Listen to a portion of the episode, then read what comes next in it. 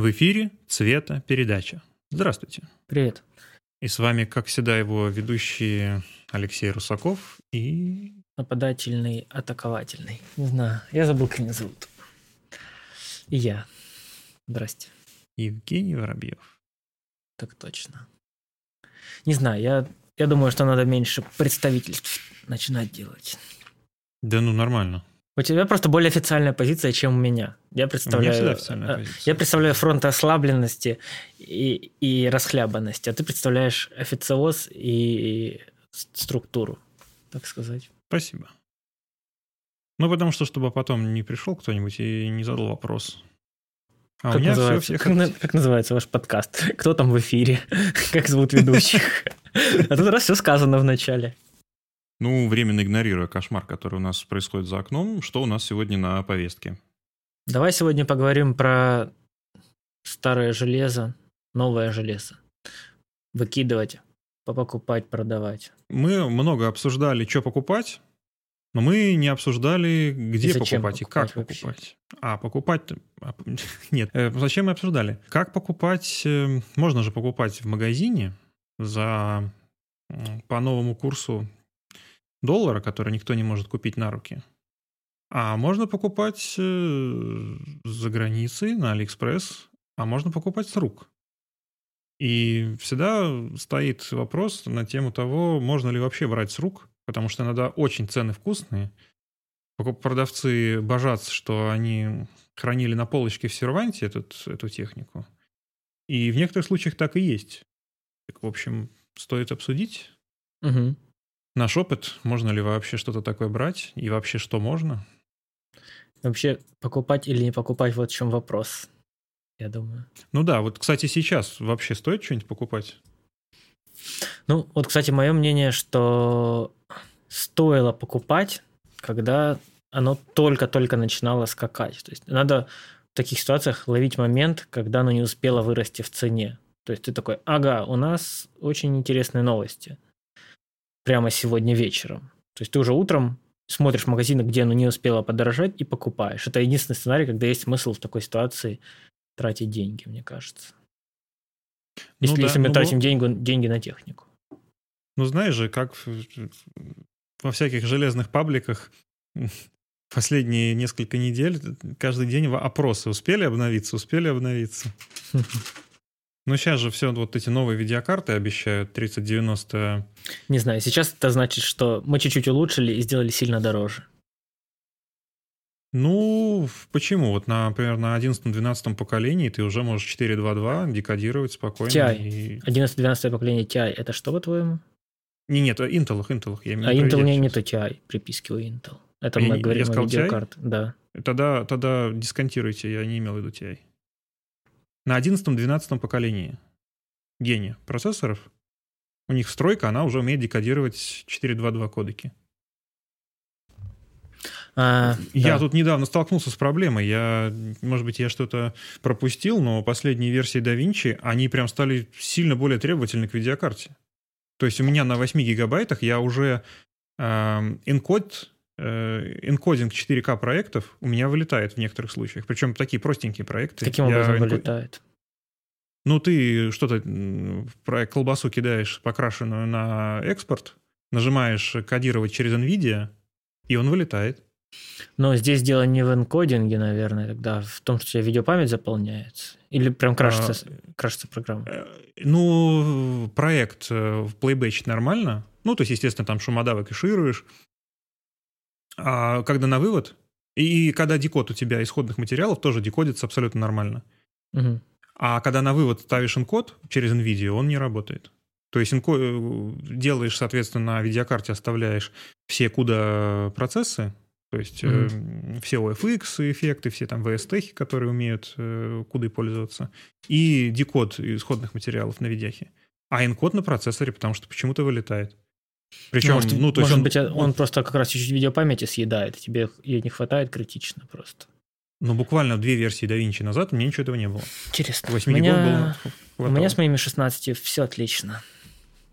Даже, да, которые, даже кстати, все еще продаются. Еще продаются они, кстати, да? Так это я у тебя спрашиваю.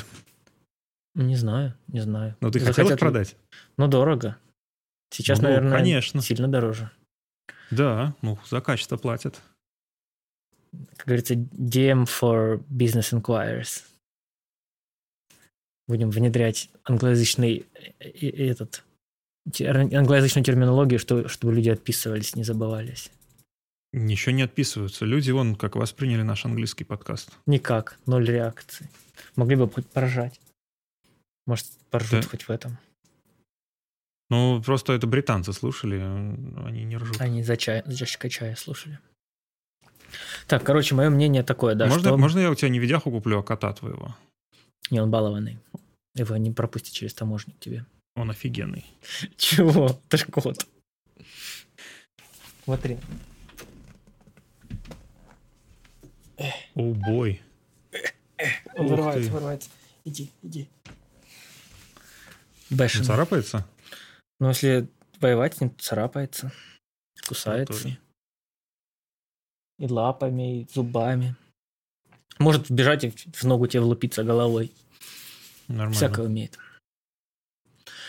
Вот, так, мое мнение, да, такое, что с этой всей лабудой лучше ничего не покупать. не знаю. Мне, мне кажется, лучше... Не, ну, а, ну а надо же что-то покупать-то. То есть, ну, ну вот, вот если надо, да. то уже вопрос, да? То есть надо, надо, если у тебя, у тебя ты уже не можешь работать, правильно? Ну, Или да. если тебе просто хочется. Вот вопрос. Какой. Ну, например, тебе нужно разговаривать с клиентом, и ты вот переходишь на дистанционную работу. И тебе сейчас вот нужно покупать микрофон. Угу. Тогда надо. Э, Иначе ну, никак. Ну, тогда надо. Тогда давай идем из концепта, что это необходимая покупка. Не покупка по желанию, а необходимая.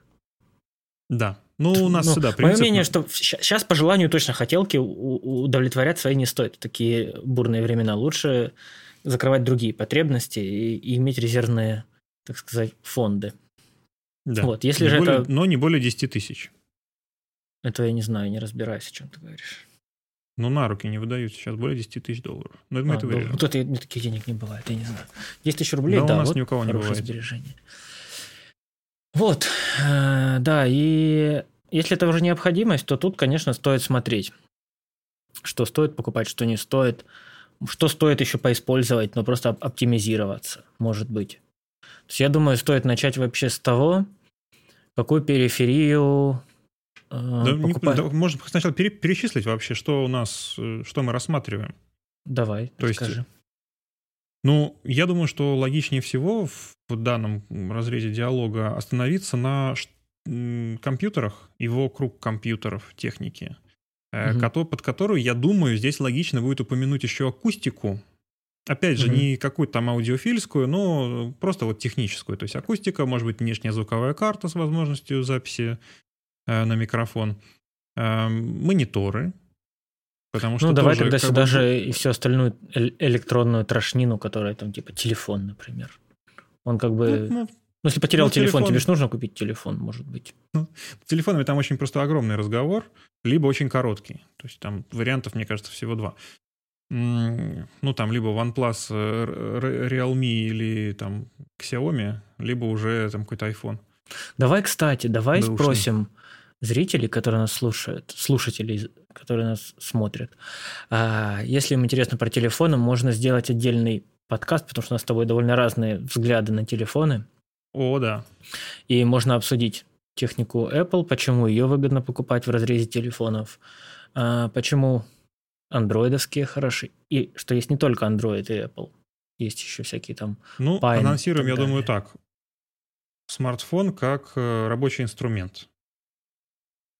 Не знаю, как. Ну, потому что в игрульке там можно... Не, ну игры угодно. понятно, нет. В целом, ну, все хотят нормальный телефон. Да, если интересно про телефоны, мы постараемся подготовить что-нибудь интересное. А, и предложить варианты, которые покроют разные потребности. От а, обеспечения скрытности до просто, чтобы он делал все и легко потом продался, если ненадолго покупается. Я думаю, так. Да, вот это перепрод... Я, кстати, был удивлен. Я продавал свой OnePlus 2000 ты уползаешь. 16, 16 года. Э, да, продался в OnePlus 2016 года, и он продался за 30% цены. Ну, ты ж не забываешь, что еще рубль подешевел с этого года, с того года, когда вот его покупал.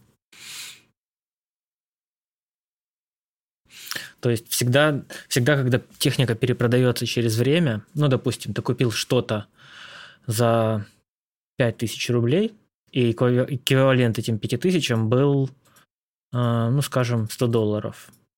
А сейчас ты это продал за 3000 рублей, то просто эквивалент этих 3000 рублей, с учетом инфляции рубля, это уже, ну, пускай будет, да, например, 50 долларов. Не, даже 3000 это будет 30 долларов, допустим. Не считая еще инфляцию доллара. То есть это все тоже стоит прикидывать. Ну да, естественно, на инфляцию. Нет, я примерно на 30% я это с учетом инфляции уже сказал. Mm, неплохо, то есть, значит. То есть я покупал его тогда по двойному кэшбэку, если кто-то застал еще эти счастливые времена на Алиэкспресс. Э, то есть ты слышал про этот двойной, двойной кэшбэк? Нет. Я же двойной кэшбэк — это когда ты покупаешь на Алиэкспрессе с кэшбэком, покупаешь подарочный сертификат, а потом подарочным сертификатом снова с кэшбэком оплачиваешь покупку. Mm-hmm. И у тебя, получается, два раза кэшбэк начисляется. Тогда он мне стоил 24,5 тысячи рублей. Какой год? Это был 16-й, ну, то есть январь 16 mm, Ну, примерно, то есть курс был 65-70, да? Ну да. Тогда. И вот я продал его за 10. Угу. Нормально. Ну, то есть так это было бы, типа. Я даже не знаю, ну, сколько ну, я свой могу продать сейчас, ему уже лет 5. Да, я думаю, тоже. Ну, я не планирую деле. продавать, на самом деле. Ладно, смартфоны в сторону отложили, да. не отвлекаемся, потому что... И еще, я думаю, стоит упомянуть про роутеры, потому что роутер, если в домашней студии работать, роутер — это ну, один из вообще основополагающих элементов, э, потому что можно иметь как минимум два канала угу. Интернетных, некоторые роутеры часто позволяют. Они могут иметь свое файловое хранилище с управлением удаленным через приложение. Угу. И, естественно, есть какие-то рейтинги по глючности всего этого дела. То есть там тоже вообще большое есть. Интересно, да. Я вообще не шарю. Ну, вплоть до того, что некоторые роутеры покупаются изначально для перепрошивки. То есть есть прошивка, называется Open, OpenVRT. А, на Linux. И, ну, это какой дистрибутив Linux. Ну вот, и он весь настраиваемый. Ну, это круто, да. Ну. Я думал как-то копнуть вот в перепрошивку роутеров, но уже, наверное, когда новый провайдер будет с нормальными скоростями. У меня сейчас просто 100 мегабит, который просто есть. Больше тут ничего не придумаешь. Ну да. Ну, собственно, роутер, у которого выше, чем 100 мегабит, это уже ну, сразу ценник там в пол, в два, два с половиной раза выше. Да. Ну, то есть а... есть роутеры, например, которые поддерживают э, на выход из э, помещения 100 мегабит, а внутри помещения, когда ты связываешься с каким-то файловым сервером своим, угу. они это 1000 мегабит поддерживают. Понял. Ну, это тоже не очень актуально, потому что если ты работаешь с ви- исходниками видео, то там нужно 10 уже гигабит сети, ты, ты напрямую к компьютеру ее подключаешь. Но, да. тем не менее, это как бы тоже для рассмотрения вариант интересный. Давай тогда начнем с покупки Навья, потому что Навье все любят, Навья все хотят. Где сейчас выгоднее всего скупляться? Ну, вот сейчас, если мы по России говорим, то в сети линки сейчас проскакивают какие-то предложения еще по условно близким к старым ценам. В DNS уже мало. Давай так. То есть их... Ты говоришь, да. вот старым ценам. Если я не интересовался покупкой вообще ничего, вот сейчас думаю, так, куплю-ка себе карту, видеокарту. Захожу на Ситилинк, вижу цены. Как я пойму, это старые цены, это новые цены, хорошая это цена, плохая ли это цена, с чем мне сравнивать?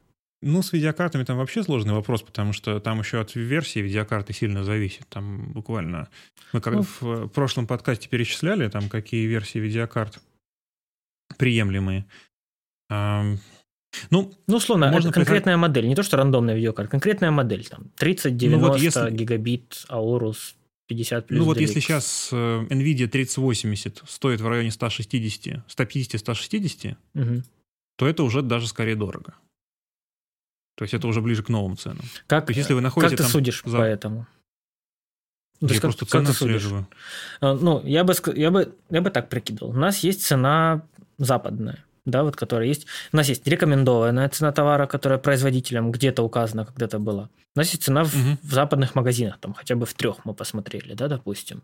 Угу. Насколько от цены в западных магазинах мы считаем цену адекватной, в, в процентах отличающуюся? Вот надо посчитать. Это, это я об этом не задумывался. Я в основном отслеживаю именно текущую цену. То есть, например, вот если 3070, NVIDIA, она до, э, до середины, до конца февраля, она стоила где-то 86-90 угу. тысяч рублей, то сейчас она стоит где-то 120-130. Ну, просто я так прикидываю, что для меня цена товара всегда рассчитывается, исходя из того, что я могу купить его не только в одной, в России, да, например, но и за угу. границей. То есть я всегда цену товара еще так сравниваю. То есть я, я вкидываю эту доставку плюс таможню и сравниваю. Если эта цена отличается сильно, то понятное дело, что в России, в российском магазине я бы ни в коем случае не стал покупать. Просто ну, смысл, да, переплачивать иностран... там 20 тысяч, например. В иностранном, конечно, сейчас очень непонятная ситуация, потому что сейчас вообще непонятно, кто возит, кто возит, кто не возит, потому что все... Вроде бы сейчас это золотое время для серого рынка и перекупов должно начаться, но, в общем, там непонятно. Конечно, я бы скорее попридержал бы коней и не стал бы что-то покупать дорого, дорогостоящее сейчас из-за границы. Ну, я смотрел... Кроме Алиэкспресса. Алиэкспресс вот нормально работает. На Алиэкспрессе, кстати, есть tricks. Можно платить не рублями, а долларом, и там выходит что-то прям сильно выгоднее, если не ошибаюсь. Ну, tricks не работает, потому что ты долларами не можешь платить сейчас. Потому ну, то есть что... у тебя... Ну, вот не знаю, как в Тинькове э, сейчас работает. Сейчас ты можешь в Тинькове... Ты купить доллары и перевести их на карточку Тиньков не можешь. А если, я, если мне их переводит кто-то? А этого не знаю. Я, это про... может я быть. проверю этот момент. Ну, то есть, можно ли оплатить э, электронными долларами, которые находятся у тебя на Тинькове, я не знаю. Угу. Снять их в банкомате нельзя точно, потому что снять можно только а, те доллары, которые были у тебя на момент 9 февраля, но не более 10 тысяч. Это только в Тинькове так работает, я не знаю, как в остальных. Ладно, Али... Но мне кажется, что это тоже очень Али, близко. окей, Али м, прикинули. Но если это, например, Америка... Озон еще есть. Квинтри пишет... Озон... Квинтри просто Озон, пишет, который что доставляет из Китая. Квинтри это сервис доставки? Это бывшая бандеролька, сейчас Квинтри называется, да. Они а, пишут, ну, что они как раз вот сейчас они работают, у них все окей. И ага. они, они возят же с Америки. И ага. там есть Newegg, на котором все продается. У Newegg, кстати, Ой, я недавно да, выяснил, это, что это есть оплата криптовалютой. В том числе. То есть мы не можем оплатить долларами, Visa MasterCard заблокирована, мы можем оплатить, оплатить криптовалютой, в свою очередь. У меня такая история с Newegg тут была слезная. Какая? Я в прошлом году ну вот когда был только-только начи... разразился бум Chia, я брал диск на Newegg. Ну, для тех, кто в теме, 8-терабайтный диск стоил 210 долларов. Это, ну, это очень выгодно. Ну вот, я брал, вернее, два диска брал. Ну вот, один из них оказался бракованный. К разговору о том, что выгодная цена. Ну вот, но надо отдать должное магазину, они вообще, то есть без проблем. То есть при, даже при учете того, что я покупал как бы на американский адрес, а там, когда работаешь через эти бандерольки и угу. им подобные да, сервисы, то ты заказываешь на абонентский ящик в Америке, угу. который находится. Эм, я заказывал через, на этот абонентский ящик. Они вошли в положение, они не стали возмущаться, что мы как бы не работаем с иностранными покупателями. Они очень, прям вообще очень э, отработали. И единственное, что очень долго шло. То есть я отправил обратную посылку 29 ноября 2021, а получили они ее в марте этого года. Угу. То есть в марте, вы понимаете, да, конец февраля уже начался, уже тут вообще непонятно, что будет на следующий день, а тем не менее. Как бы и они все там с пониманием, что да, да, мы все понимаем, вот, ну, да, так получилось. Они тебе возврат просто сделали? Да, да, да, они оформили мне возврат одного диска. Угу. И после получения они тебе деньги перевели? Или да, да, да, да, угу. пришли. Да. Прикольно. И вот сейчас, ну просто почему я знаю, я узнал, могу ли эти деньги снять в банкомате. Мне сказали, что снимать нельзя ни в банкомате, ни переведя в другой банк, э, в кассе, ничего нельзя. То есть можно только по внутреннему курсу, либо по курсу эм, Тинькофф инвестиций, можно их перевести в рубли. Интересно. То есть ты не можешь ничего оплатить долларами с карты Тинькофф, получается? Э, я подозреваю, что да. Вот могу ли я этими, которые мне прислали, я не знаю. Может быть, и могу. Интересная схема. Но вот именно просто закинуть деньги на э, Тиньковскую карточку я не могу. Угу. Интересно. Ну, ну возвращаясь ну, к Ньюэгу, угу. вообще красавчики. Ньюэг, я, моя любовь. Я им сердечко шлю воздушное. очень адекватные. Я, я думаю, что тоже, да, стоит. Опять же, э, если мы говорим о покупке дорогостоящей вещи, это всегда риск, тем более за границей. Она же едет, она транспортируется, все такое. Э, я думаю, иногда стоит просто пробовать покупать что-то небольшое. Да, мы, мы тянем время для себя, но таким образом снимаем риски.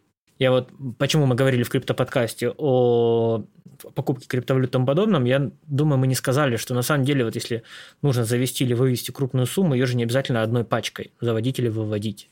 Можно же разбить ее на 10, например, частей и, и делать это по шагам просто, потому что, да, если... Так, уж... для протокола я вообще не понимаю, о чем он говорит сейчас. Смотри, ну, например, ты хочешь купить, э, да, вот купить на Нет, видеокарту, она стоит тысячу. Ну, допустим, да. тысячу долларов. Да. А, у тебя есть вариант, например, через э, peer-to-peer обменник пополнить эту тысячу долларов в криптовалюте. Ты хочешь на Нью-Йорке заплатить криптовалютой. Угу. То есть одно дело, ты скидываешь кому-то неизвестно кому тысячу долларов и надеешься, что угу. все будет хорошо.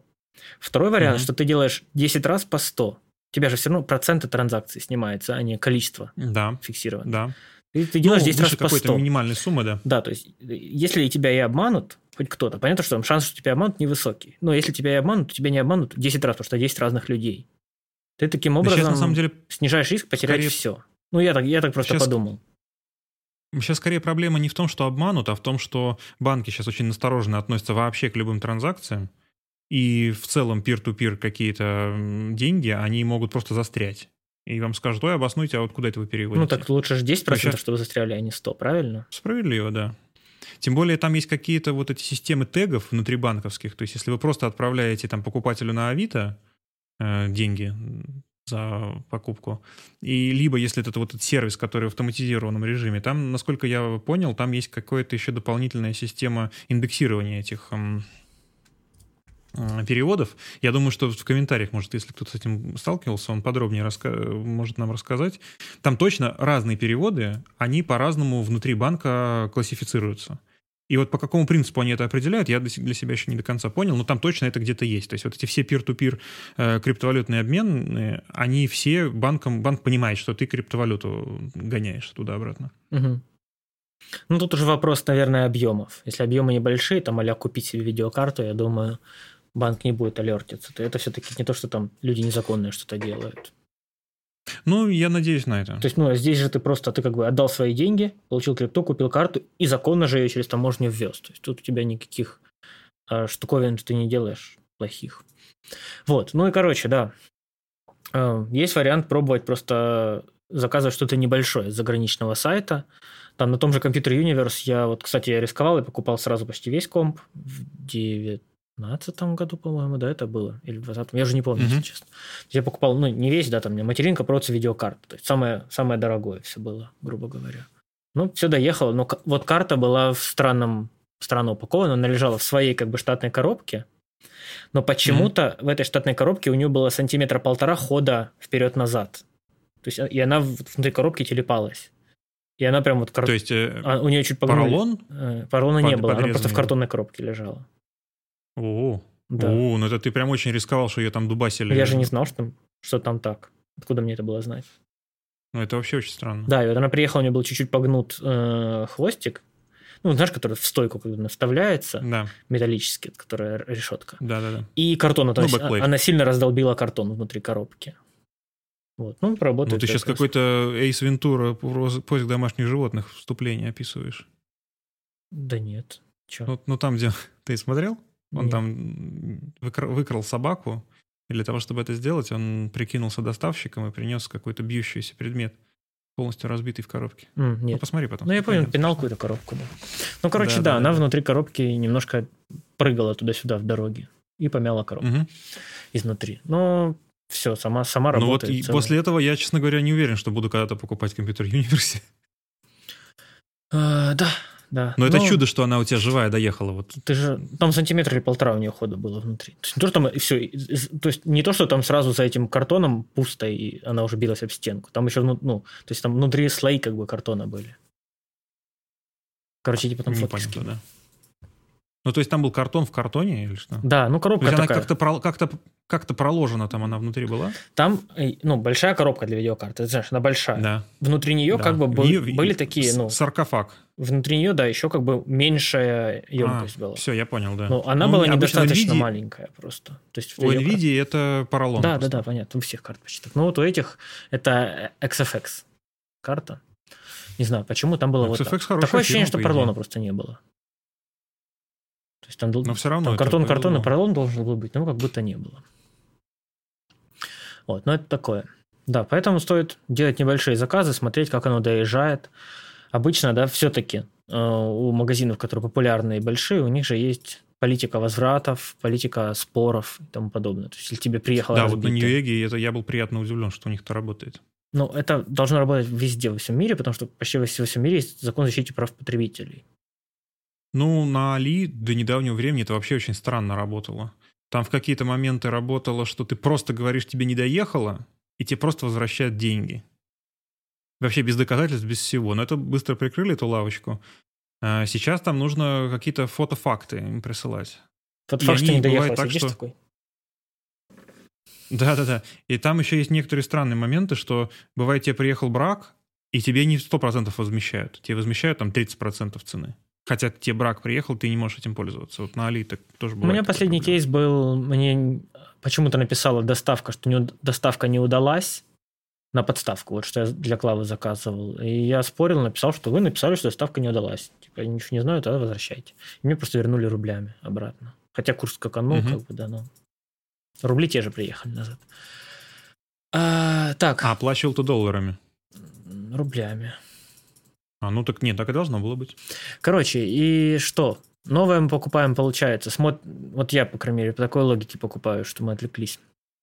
Я смотрю цену на западных сайтах, прикидываю, сколько мне это будет стоить с учетом возможной пошлины, да, то есть это сколько это процентов, в зависимости от страны. Просто считаю пошлину и считаю доход, ой, доход, затраты на доставку. А плюс, все-таки зная, что это риск, сама такая доставка, я бы при равной цене, конечно же, выбирал местный магазин, закон о прав потребителей, меньше сроки возврата и тому подобное. То есть, мне кажется, имеет смысл вот париться за все эти воз... заграничные покупки, хотя бы если на чем-то дорогом ты процентов 10 плюс экономишь, по моей прикидке. Ну, разумный подход. Эм... Сейчас хотел сказать. Эм... А как цену еще мониторить можно? Э, цена очень хорошо написана на... Ну вот сейчас e-каталог уже только через VPN работает. Там история цены неплохая. И на Яндекс.Маркете очень неплохая история цены. Да, Яндекс.Маркет. Не на все того. График удобный. Вот по нему можно смотреть. То есть сейчас в целом, ну на самом деле, вот если э, смотреть именно по начинке компьютера, в целом очень неплохих денег стоят э, предыдущих поколений процессоры. То есть э, Intel 10700, 11700, они вполне себе адекватных денег стоят, как ни странно. То есть если не гнаться вот за 12 поколением, за, в общем, топовым железом, то можно себе собрать машину, ну, для каких-то 4К проектов вполне себе, примерно за те же деньги. Ну, видишь, для меня вот всегда условно... вкуснее выглядит в этом плане Ryzen покол... различных поколений, потому что для меня это отсутствие необходимости менять материнку, в отличие от Intel. Ну, сейчас вот 5900, ну, один из топовых. Ну, это топовое, для... это не прошлое поколение. Давай говорить о прошлых. Ну, 5900 он, он уже старый, он уже сейчас что-то должно быть новое. Ну, еще ж нет. Вот 5900 он стоил 60 тысяч. Не, ну, а, например, 3, 50%. а 3900. Вот у меня, например, 3700, да? 3700X. Да. Вот 3900 сколько сейчас стоит? Ну, 3900, да я не знаю, он даже не продается сейчас. Давай сейчас посмотрим. на Авито надо посмотреть. То есть это спокойно а, апгрейд по количеству ядер. Э, просто вытащил, вставил. Без материнки, без всяких головников, понимаешь? Давай. А, ну, я вообще, я, по-моему, я уже на прошлых подкастах это говорил, я вообще не сторонник такого подхода. Очень хорошо покупают э, процессор в э, комплекте с материнкой. То есть, если у тебя уже работает, и берешь БУ, то материнки, они в целом, у них э, сильно ты, они в цену сбрасывают. Просто берешь 500 баксов 50% на цены. Nvidia. 500 баксов. Опять 900. Опять 900, 600 с 3 чем-то. 900, 3 900 ОЕМ э, с рук стоит 40. Мгм. А, ну я вот смотрю 5900X 450 баксов на Newegg. Тоже дешево, кстати, да? Это же дешево? Я, я уже не знаю. Это очень дешево. я вообще не понимаю. Это очень дешево. Это очень дешево. То есть сколько? 450? То есть это на 100 умножить. Ну, 45 тысяч. Да. Недорого. Ну вот, а, а у нас он стоит, соответственно, где-то 60. То есть, да, если вы если в пятнаху... А сейчас пошлины сняли, да, по-моему, уже таможенную на, на таких ценах? До 1000, до 1000 долларов сейчас должны Да, сделать, есть- но Доставка там по-любому конечно. выйдет тысячи три максимум на таком легком маленьком товаре. Вот тебе процессор. Дешево. Дешево и сердито. Вытащил, ставил. А с материнкой, без материнки это уже вопрос такой. ну вот э, в районе 50 они стоят 5900X на Авито. На Авито это перекупы, да, получается, новые? Да, ну слушай, у ты берешь, если ты берешь на Авито с перекупом, то ты всегда спрашиваешь, есть ли гарантия. Собственно, сейчас от магазина вообще ничего не нужно. То есть это ж не времена, когда компьютер-центр Кей, это было таинство, поход в него. Мгм. Нет, ты просто спрашиваешь, есть ли гарантия, смотришь отзывы. Если гарантия выполняется, то все, тебе хоть, пусть и из подвала, и из окошка там 20 на 20 сантиметров это выдают, никакой разницы. Если у них есть гарантия, все, как бы тебя Мгм. любой устроит. И- То есть вопрос сервиса, он на самом деле вторичен, это все-таки не... Непрофессиональное оборудование. Ну вот у меня, собственно, было такое же мышление, когда я покупал панель, свою микро БМ. А, Она в России тогда стоила 95 у официалов. Но для неискушенных зрителей расскажи, что это. Это устройство ввода... Панель для цветокоррекции. Похоже Да, на три трекбола, много кнопочек и много крутилок. А если визуально, то как диджейский пульт какой-то выглядит. Но я думаю, у нас тут нет таких слушателей, которые не знают, как выглядит Blackmagic Micro. Я уверен, что у нас много слушателей. Ну, не за- тогда индустрии. загуглите, я думаю, вам будет понятнее. Это та- такой блочок алюминия, больше клавиатуры тяжелая. Который призван панель. ускорить работу, не более. Да. Вот. И в России она стоила 95. И наличие у нее было в течение трех месяцев. То есть, ну, это уже да, неинтересно совсем. А, Я ее купил у тех, кто возит э, под заказ на 10 тысяч дешевле и привезли ее меньше, чем за месяц. Но я понимал, что я отказываюсь да, от того, что это официалы все-таки. То есть мне бы пришлось потом это с B&H или с кем-то таким решать. Так, и что?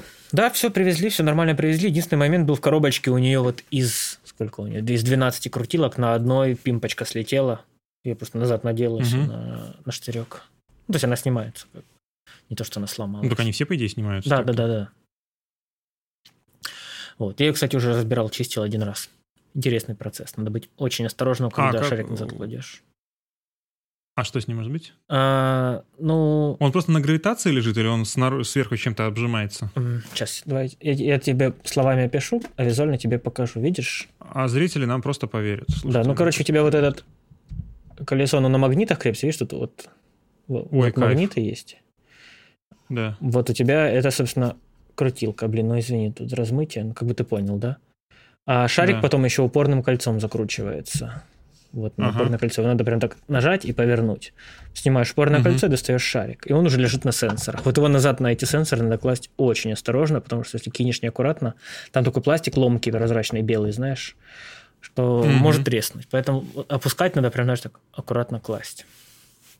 Мгм. Вот. Круто. А так в целом без проблем вообще почистил, пыль убрал изнутри. Ну, у меня просто какое-то из колес, знаешь, чуть-чуть неприятно крутилось, знаешь, как на мышках на старых. Чувствуешь же, когда Мгм. коробит его, его. И я решил почистить. Мгм. Но при этом ну, как бы работало хорошо. Только чисто тактильное ощущение мне не нравилось. А, И работает, да, все прекрасно. Мне очень нравится. Панелью доволен. Если кто-то планирует приобретать... а, Есть слухи, что БМ новые будут выпускать. Планировали. Как-то так вот у них цен, цены упали одно время после этого уже.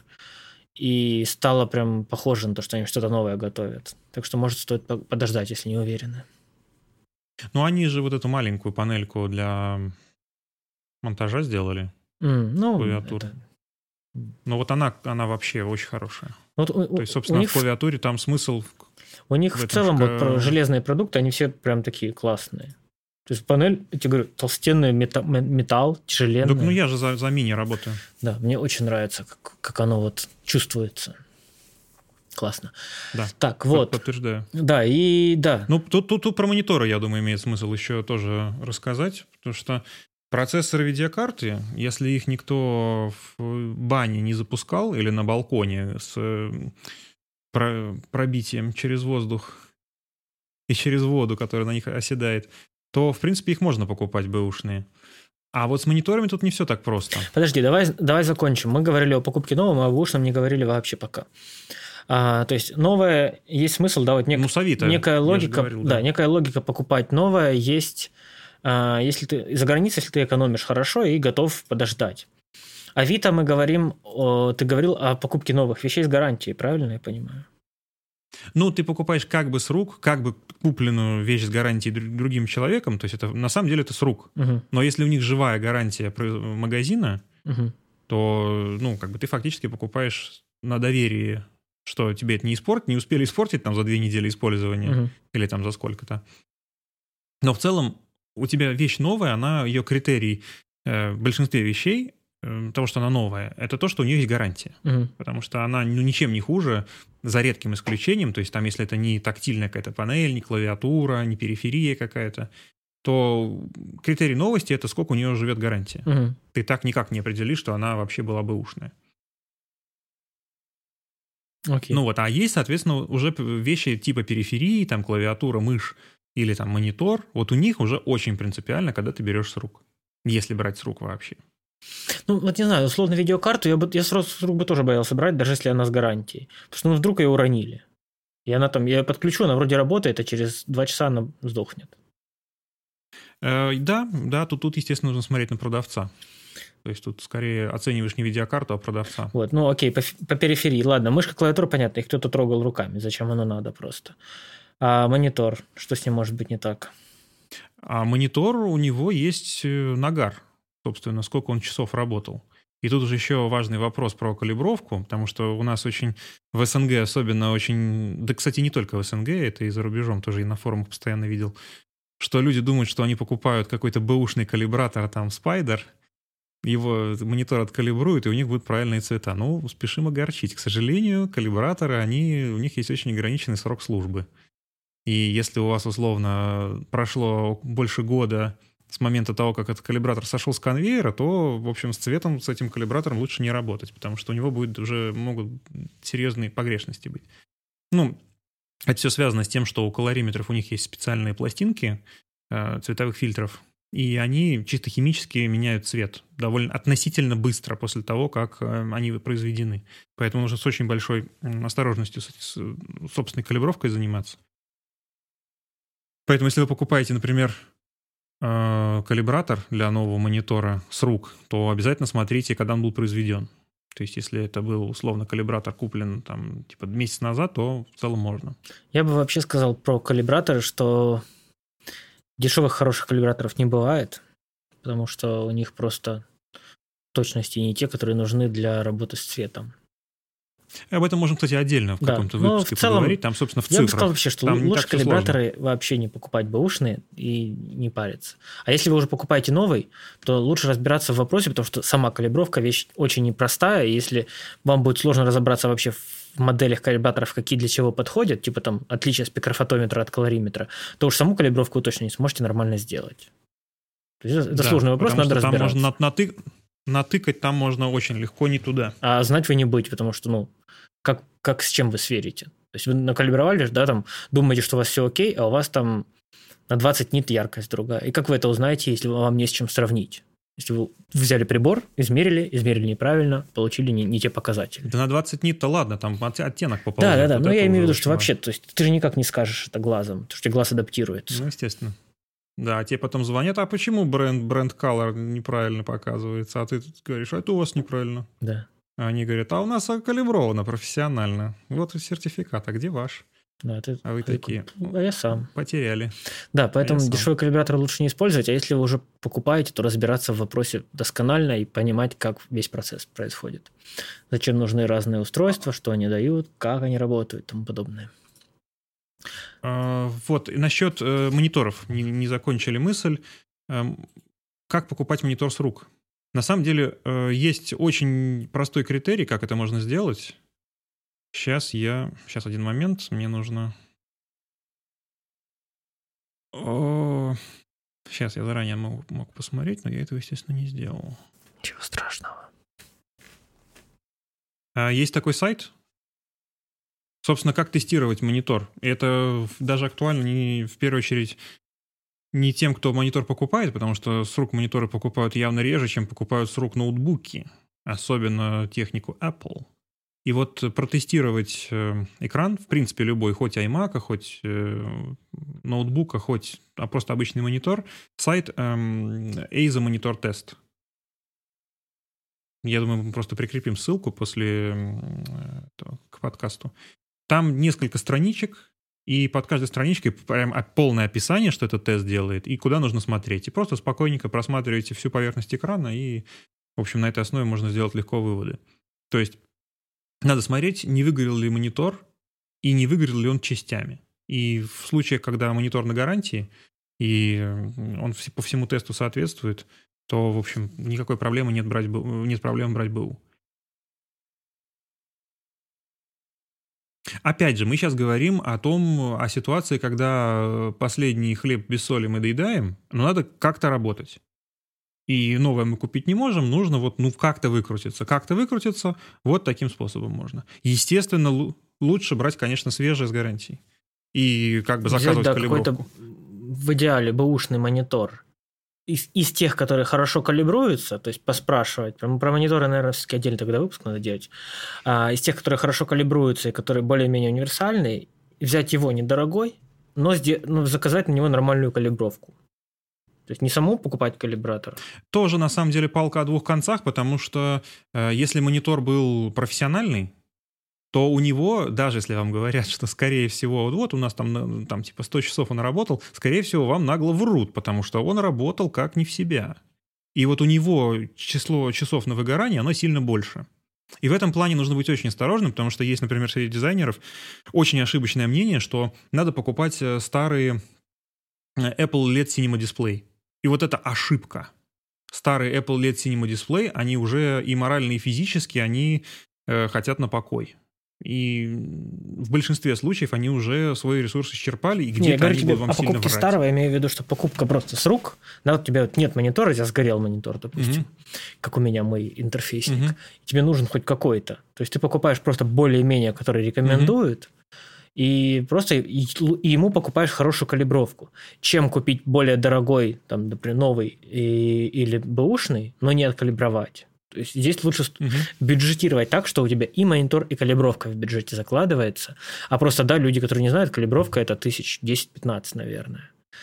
В зависимости от того, какой монитор, ну, кто да. калибрует и тому подобное. То есть вам сразу стоит закладывать, что чем вы купите там монитор за 45 без калибровки или монитор за 30, но с калибровкой, лучше монитор за 30 с калибровкой. Результат будет лучше с точки зрения точности цвета. Вы, может быть, вы получите меньше диагональ или там красивые рекламные цифры, но для работы это будет лучше.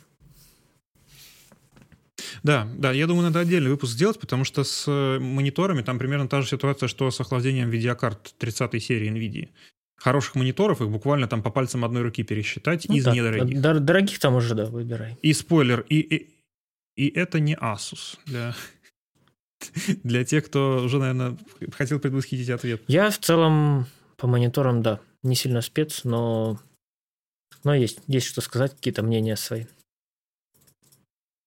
Но там та, та же проблема, что со, многими, со многим другим железом э, цены очень сильно пляшут, и в целом одинаковые мониторы по матрицам, они могут отличаться просто в полтора раза. Хотя у монитора там Hewlett Packard у него будет та же матрица, что у Dell, Dell будет в полтора раза дороже. Да, хотя технически это один и тот же продукт в разной Это очень... В разном корпусе. Да, и, естественно, ходят слухи о том, что там они какой-то там бининг на заводе проходят. Никакой бининг они не проходят. И никто их дополнительно не тестирует на заводе. Просто так же закатывают, но Так, окей, мы поговорили о мониторах. Хорошо. Э, что ты считаешь, вот прям, прям стоит рассматривать с точки зрения БУ? Да, вот если мы сказали, что монитор можно брать БУ, но сразу же закладывать калибровку, и, возможно, даже вместе с калибровщиком, собственно, его и ехать покупать, чтобы он его сразу тестил, все ли с ним в порядке. Это идеальный да, вариант. Это вообще идеальный, договориться с калибровщиком, если у вас в городе есть хороший калибровщик. С ним приехать, глянуть монитор, сразу же вы садитесь, прыгаете в машину в такси к вам в студию, и там его калибруете. То есть это калибровщик дополнительно денег немного возьмет, если у вас все срастется. Ну, это надо договариваться с человеком, особенно если вы работаете, и думаю, вы уже с человеком пару раз работали до этого. Если нет, то узнавать и общаться. А, вот. Что еще вот не, э, не сильно рисковая покупка из БУ, которую можно вот взять, и оно нормально тебе будет служить?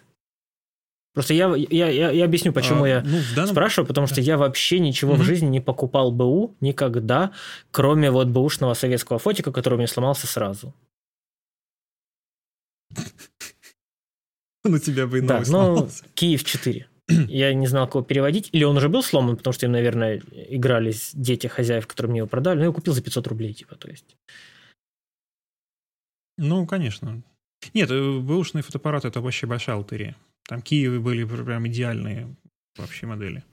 Но там вот, чтобы ушно не рисково брать, особенно если ты как бы не очень сильно глубоко в теме этой техники. Потому что ну, не, нельзя быть глубоко в теме наушников, микрофонов, фотоаппаратов, мониторов, клавиатур, панели цветокоррекции, процессоров, видеокарт и всего остального сразу и знать все аспекты проверки бэушной техники. Из того, что приходит на ум быстро, это внешние видеокарты. Внешние видеокарты и микрофоны. То есть в целом, если он выполняет свою функцию, и после включения он работает, Внешний то, ну, скорее всего, он, в общем... Видеокарты. А я как сказал? Нет, нет, да, отставить. Э, внешние звуковые карты. Да. Э, окей, ну, э, ты микрофон проверяешь, ты включаешь запись, да, или мониторинг себя, просто тестишь, что все работает, и, и тебя это устраивает, правильно? Что там нет хрипения, репения. Да, да. Ну, то есть попереключаешь там пэды какие-то, кнопочки, которые на микрофоне работают. Все работает, все работает. Там э, в целом, как бы если его испортили, то его, скорее mm-hmm. всего, роняли. Ну, он тогда уже сразу плохо звучит, скорее всего, или вообще не работает, да? А, ну, если там повредили капсуль, то да, то он просто, ну, уже какие-то у него дефекты будут а, по на звуке слышно. А, акустике. Акустику давай разделим колонки и наушники, правильно? Ой, вот с акустикой на самом деле тут я не большой специалист в этом. Есть очень хорошие модели пресонусов, но это уже мониторы. Ну, то есть из того, что я, с чем я в жизни сталкивался, лучше покупать либо хорошие наушники. Хорошие наушники там можно в пределах там, 10-15 тысяч рублей купить, которые будут на профессиональном уровне, хотя бы можете мониторить звук. То есть не то, что там сводить, но хотя бы проверять. Э, Плюс-минус Плюс хорошая чеха, можно у вас так сказать. То ли да? записалось. Ну да, плюс-минус, да. Эм, колонки лучше сразу покупать какие-то не я вот, я вот аудиосистему, а, а лучше не покупать эксперт мониторы. и не специалист, я очень люблю Ямахи вот эти, которые у них, знаешь, там есть серия с беленькими, с беленькими динамиками. Мне не очень нравится. Ну, ну, там у них разные Самые серии. популярные. У них там 5, 5 размеров, по-моему. Ну, про, про акустику про акустику есть э, очень хорошее присловие, что в акустике все измеряемое. То есть если в изображении там в целом нужно еще некоторую экспертность иметь для того, чтобы понимать, там хорошее изображение, там нехорошее, и куда смотреть, то в акустике там не нужно ничего на слух слышать, там достаточно просто посмотреть графики, достаточно уметь читать графики. В акустике все, все давным-давно измерено. Просто по моему пониманию, почти все, что связано с аудио, оно вечное – то есть э, вот наушники, да, у них все, что портится, это провода, которые должны быть сменные. Даже если наушники, как бы он припаян, то они должны открываться, и он просто припаивается новый. Цена провода с мини-джеком на конце на любом там радиорынке или магазине электроники – это копейки. То есть очень часто люди выкидывают наушники просто потому, что у них провод испортился. Это это ошибочная штука, ну, да, потому что ну, самое дорогое все в наушниках – это, конечно же, динамики. И вот как бы сама рамка, которая их держит. И провод меняется очень легко. Большинство людей, кто более-менее в радиоэлектронике разбирался, сами их открывают и просто припаивают новый провод. Поэтому, если портится провод, ни в коем случае не выбрасывайте, просто отнесите в ремонт. Это копейки. А, с колонками там сложнее, потому что там может быть повреждение угу. динамиков. Перегруз, ну, там да? кто-то по, по пьяни либо перегруз, либо, в общем, кто-то в состоянии измененного сознания его задел, она свалилась и, в общем, так и оставили. Да, то есть технологически в колонках все, что меняется, это, по сути, просто новые компоненты из чуть-чуть более новых материалов. Но э, старые дорогие колонки обычно сейчас все еще звучат хорошо. Э, да, вот если мы говорим, закончим о наушниках, все, что в них портится, это провод – и амбушюры. Амбушюры для популярных моделей продаются на Али, либо где-то еще. Их можно достать, просто купить запасные и поменять. Они снимаются, амбушюры, если они обтрепались, и надеваются новые. Есть даже универсальные, я думаю, скорее всего, под разные модели. Да. Вот, да. то есть наушники, если да, они там Наушники стоят там, покупаются до один рублей, раз, а потом просто амбушюры. на них меняются расходники в виде провода и амбушюр. Амбушюры там раз в два года, провод раз в пять, например, лет. И все, и наушники будут работать сколько захочешь в целом. То есть их сложно испортить. Наверное, только если ронять постоянно. Колонки, ну, тоже, да, вплоть до того, что вот конденсаторы могут вздуваться. Но это тоже много-много лет. То есть это не та техника, которую люди прям меняют по моде или по желанию. Наверное, сейчас все-таки вот эти вот ТВС-наушники, они уже идут в сторону моды. Ты купил одни, да, там вот AirPods люди купили, о, вышли AirPods 2, купи Да. себе AirPods 2. Ну, у ТВС там у ТВС наушников Да, там да, проблема с аккумуляторами, потому что они несменные, и, в общем, там их там на, на два года максимум их хватит, и если они у вас живут больше, значит, вы счастливчик. Э, С акустикой, на самом деле, вот именно с полочными всякими решениями, э, чаще всего выигрыш тогда, когда какая-то студия распродает свой старый какой-то э, парк техники, и вот там можно очень вкусные предложения поймать. А, да, еще комментарий про внешние звуковые карты. Очень осторожно относитесь к FireWire звуковым картам. Есть старый интерфейс, который когда-то продвигала Apple э, до появления Thunderbolt. И вот карты, которые с FireWire, у них очень большие проблемы с драйверами под современные операционные системы. Намучаетесь, не стоит того. Если какая-то на USB, и плюс она там, там последних пяти лет выпуска, э, можно очень за бесценок приобрести очень неплохие вещи. Опять же, если мы говорим о том, что вы хотите что-то там до 10 тысяч рублей найти. Там от там, 10-12 тысяч уже начинаются аудиенты хорошие, и, в общем, вам больше ничего не нужно. Так, окей, а, микрофон, наушники. Видеокарты мы сказали бэушные, что довольно-таки страшно покупать, да? Ну, в целом, давай, давай еще, видеокарты мы говорили Ну, я, например, видеокарту с рук покупал. с рук, но она же не бэушная, не стояла в компе у людей много лет, правильно? Она стояла в компе, то есть она, у нее чек покупки был неделя. Ну вот, ну то есть, скорее всего, ее перепро- перекуп купил просто. Э, Не знаю. Ну, он мне говорил, что ему для танков хватает и 3060, поэтому 3070 он продаст. Но верить ему или нет, мне это сложно сказать. Мгм. Но главное, что она была чуть ли не в кавычках в масле, Мгм. ну, в очень хорошем состоянии, прям у нее все наклеечки на ней, все было. А коробка в хорошем состоянии, все было хорошо. Ну вот, но через месяц у нее застрекотал вентилятор, поэтому... У меня сейчас, кстати, вентилятор в двухвентиляторной 1060 начал, нет, ну, трехвентиляторной, шуметь. А ей уже Мгм. будет, будет с 16 года карта работает. Вот. И уходит, если просто на сотку ее включить на некоторое время, она погудит, погудит, потом вроде тише становится. Ну, один из Да, да, да, да. Это вот, собственно, то, что я хотел сказать, что у меня это вылечилось тем, что я на полные обороты включил, и она как-то подпритерлась. Ну, в целом он уже умирает. Как бы. Ну, ему уже и пора. То есть ему уже 6 лет этому вентилятору. Можно бы и начи- начинать помирать вентилятором. А, ладно, смотри, если мы говорим, да, аудиотехника, микрофоны, то есть по микрофонам, по картам, понятно, что вот столько-то лет прошло, она вся еще годная, все еще подходит. А, что ты скажешь о процессорах, допустим? Сколько, через сколько лет ты считаешь, ну, вообще, стоит ли смотреть? Ну, под какую цель смотря? То есть под э, монтаж, например, под голый монтаж, без цветокоррекции, без там, спецэффектов, без чего-то. Э, Ryzen 1600 и даже до сих пор в целом не тяжелые проекты могут тянуть. Э, То есть, начиная там с 2017 года. Опять же, ну, там зависит, все зависит от бюджета, от э, задачи, но там прям очень можно бюджетное какое-то решение выбрать. А видеокарты, к сожалению, Из-за майнинга такого страшно. сказать нельзя. Да. да, они просто очень быстро свой ресурс исчерпывают уже. Ну, сейчас очень, очень маловероятно, что человек будет продавать видеокарту, которой несколько лет, и она будет не помайнившей.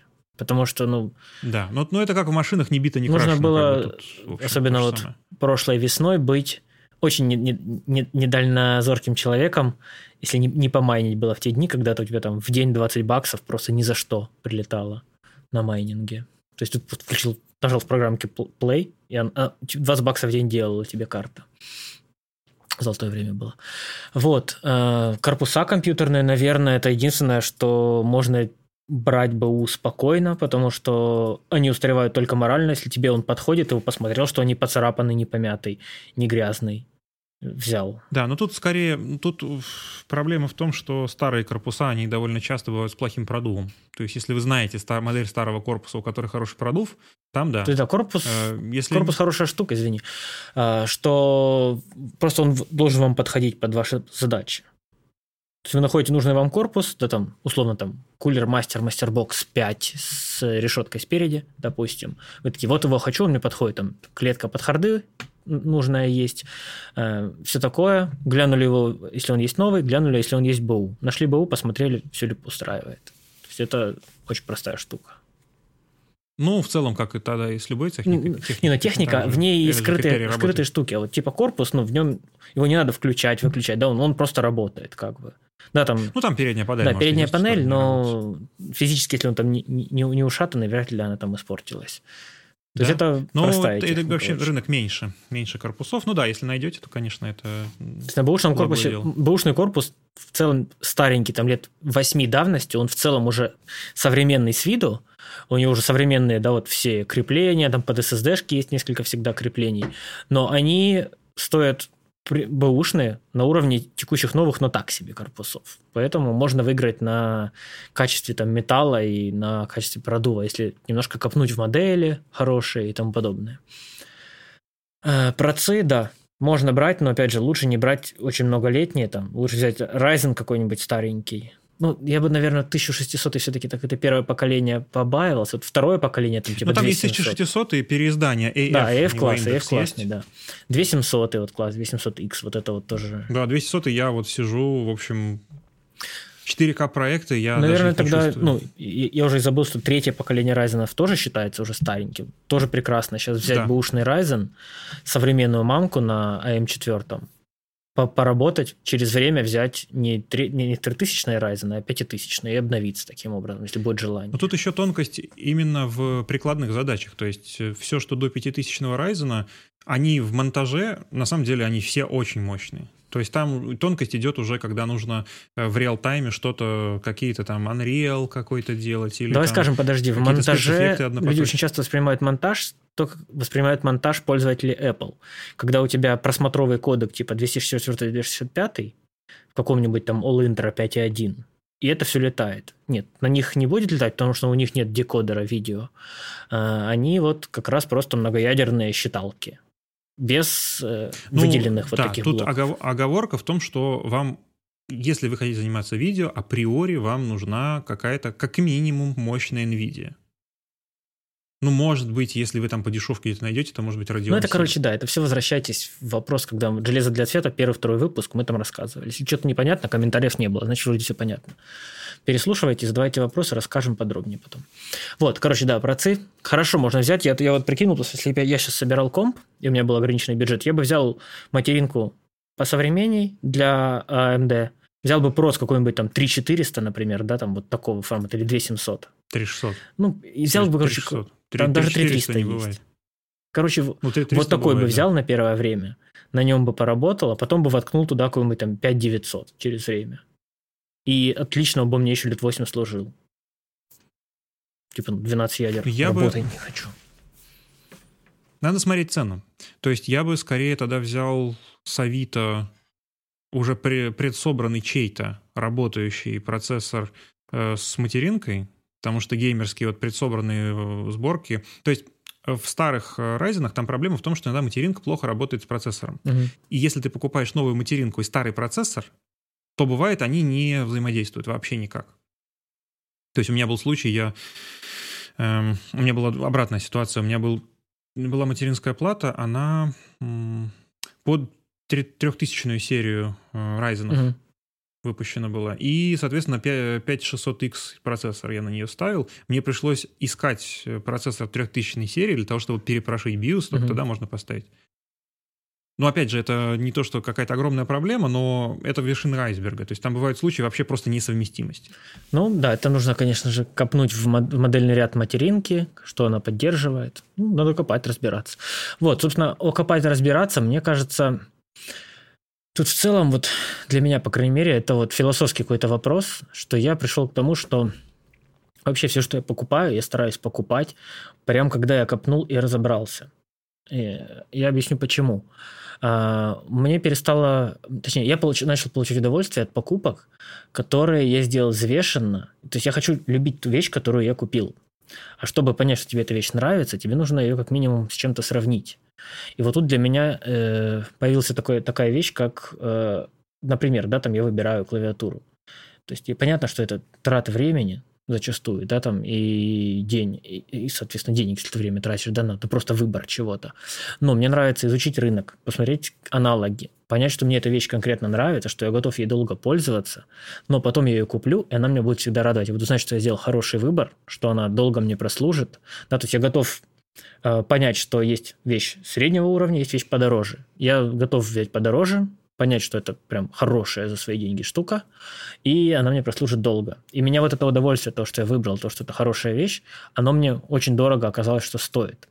И, наверное, мне это началось формироваться вот как раз покупки видеокарты, когда я выбирал между Radeon 7 и 2060 Super. Ты понимаешь, да, уровень, где сейчас 2060 Супер, где ну, сейчас Radeon 7. Ну, это да. Вот.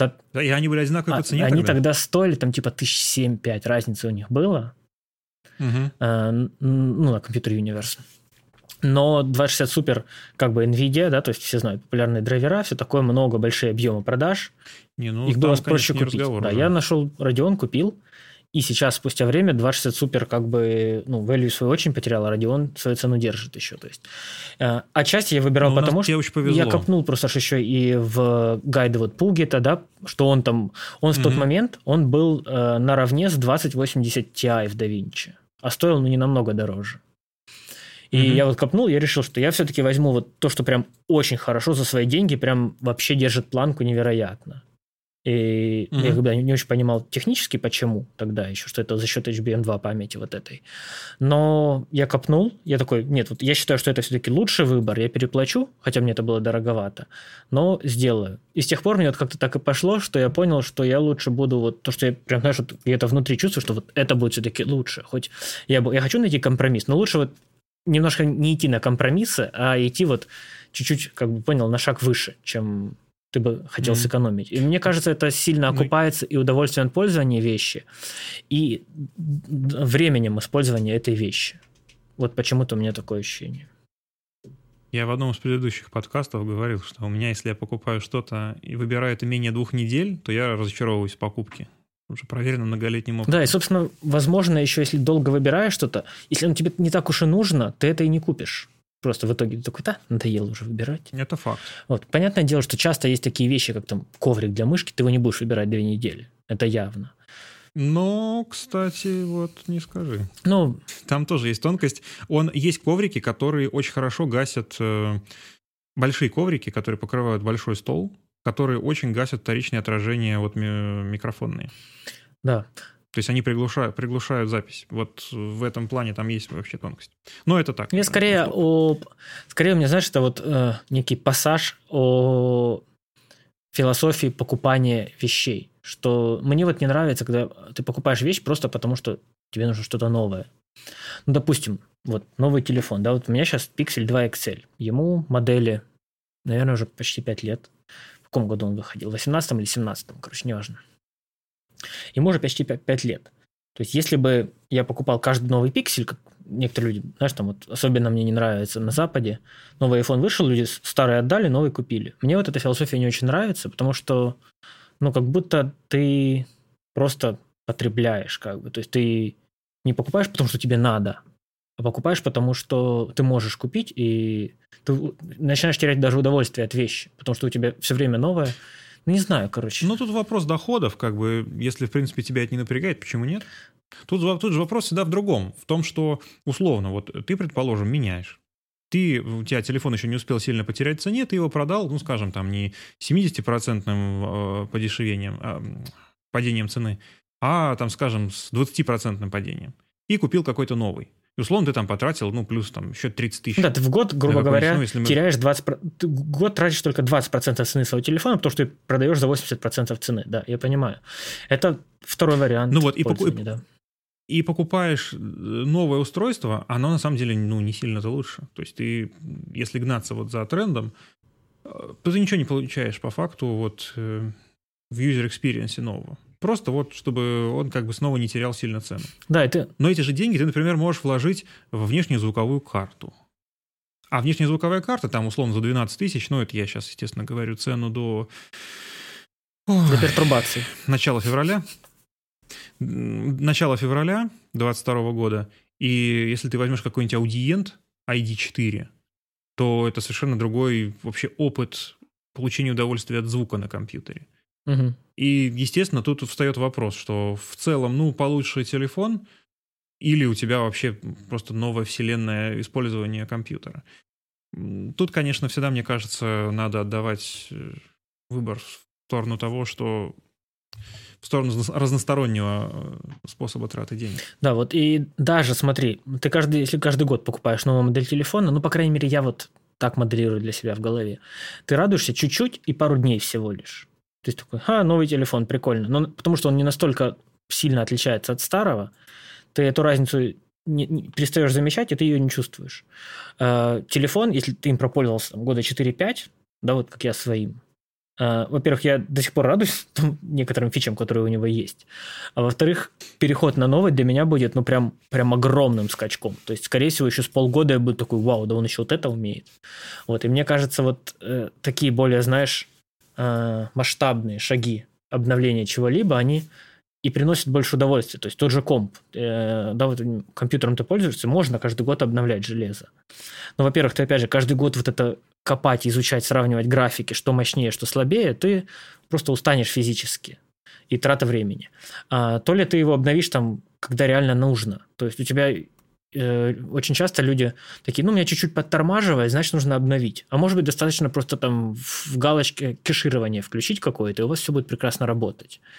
Вот. И угу. здесь философский вопрос, что нужно, по крайней мере, мне так кажется, из того, что есть, максимально использовать э, потенциал. Э, например, да, вот мне очень нравится пример, э, как люди сейчас за экологичность начали бороться, некоторые, и начали использовать бумажные пакеты для покупок. Забывая, mm. что производство бумажного пакета, который, ну, по сути, одноразовый, потому что он очень быстро рвется, ты в нем что-то нес мокро, он промок, все, он уже не годен. Ты его выбрасываешь, то есть он одноразовый. А, оно по затратам воды и в целом по своему экологическому следу куда хуже, чем производство пластикового пакета. Но при этом пластиковый пакет а, служит, ну, не знаю, с пластиковым пакетом ты можешь сходить в магазин раз, наверное, 30, вполне спокойно. И в таком контексте он, во-первых, его произвести куда экологичнее, а во-вторых, он тебе служит как 30 бумажных пакетов, помимо того, что он экологичнее производится. А, но... Ну, там еще нужно учитывать да, то, что он утилизируется. И... Ну, то есть в тех странах, где разделение мусора, там В том-то фишка, что тебе не надо эти пакеты так, так интенсивно утилизировать. Вот в чем прикол. То есть у тебя производство бумажного пакета изначально, то есть весь экологический след и производство, и, и как бы понял то, что он выброшен. У тебя бумажный хуже. Но из-за того, что пластиковые пакеты очень дешевые, ты можешь себе позволить покупать их каждый раз. Люди не, не придают им ценности и просто их вот так вот покупают, выкидывают сразу. И mm-hmm. то же самое я наблюдаю и с техникой, особенно на Западе, так как там люди зарабатывают лучше. Они просто покупают новую технику, не думая вообще, что им старая техника еще может служить, как у нас пакет.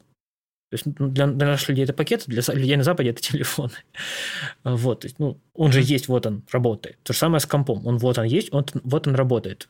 Его до, э, чаще всего достаточно просто настроить.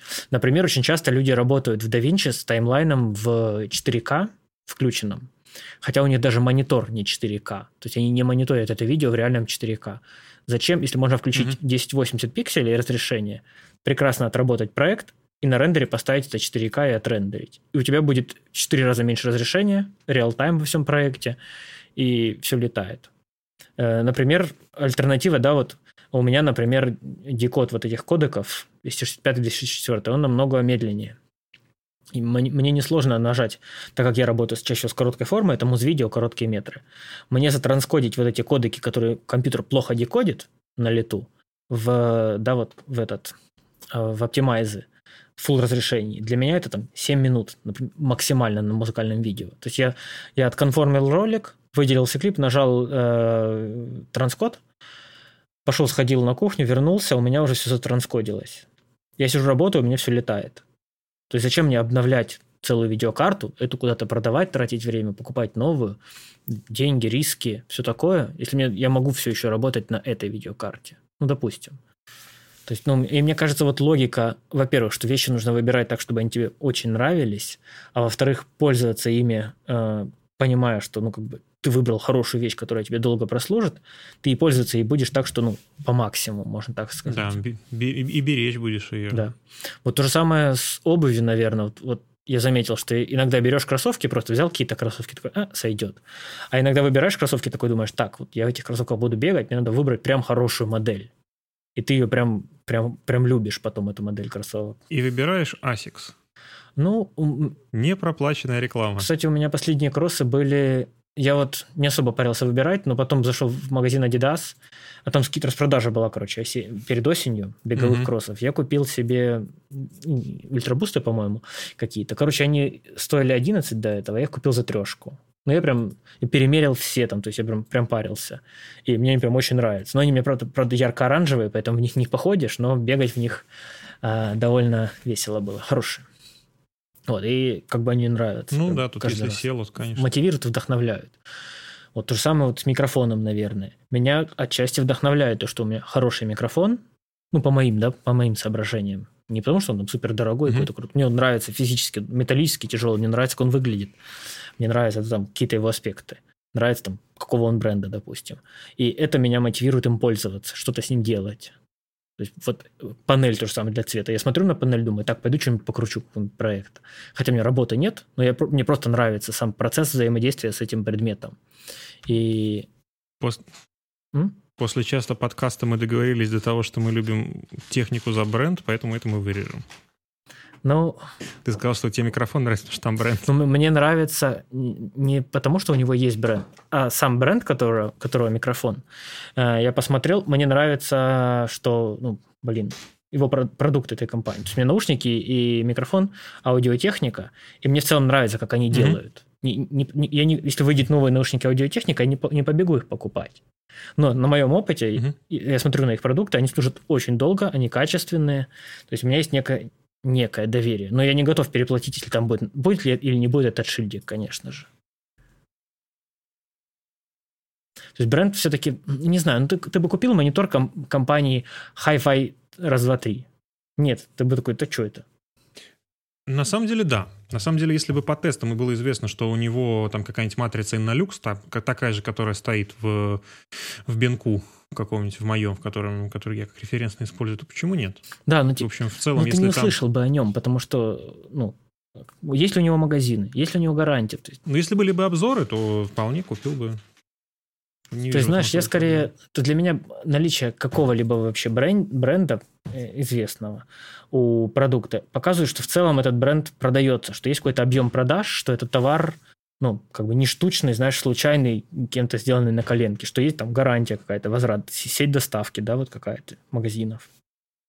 Э, да, но тут скорее вот как, опять же, возвращаясь к истории с моим микрофоном, так стар, что это за фирма вообще? А по факту это э, KG. Да, но... Просто перелицованный, переделанный. Ну, ты же узнал, что это за так стар, кто его делает. Это вот как раз и интересно. То есть тебе нравится, что так, так стар, потому что он вот таким человеком сделан, у него есть вот такая своя история. Вот я о чем. Э, да, безусловно, конечно. То есть для меня, ну... Ну, всегда мы всегда пляшем от каких-то историй изобретений и патентов. Мне не нравится... А там уже, а кто сделал, это уже не да, так то есть мне не нравятся бренды как повод заплатить за товар больше, но мне нравятся бренды как э, какая-то, знаешь, под собой философия или какие-то гарантии, какие-то под, набор подходов к, к работе с, с тем, что люди делают. Да? То есть, допустим, давай ботинки возьмем. То есть, есть, например, бренд Timberland, есть бренд Red Wings.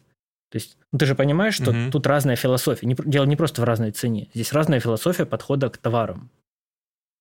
К тому, что они делают. Ну, Red Wing там не все, конечно, линейки, ну да, да, Red Wing. Да, возьмем, например, доктор Мартин Соловейр, да, вот, который недавно там сильно а, а, а, выбирал, актуалочка для меня была, когда одни решили делать, продолжать делать у себя в Британии на своей британской фабрике, у них нет огромного объема продаж, но они делают, как делали, и держат качество.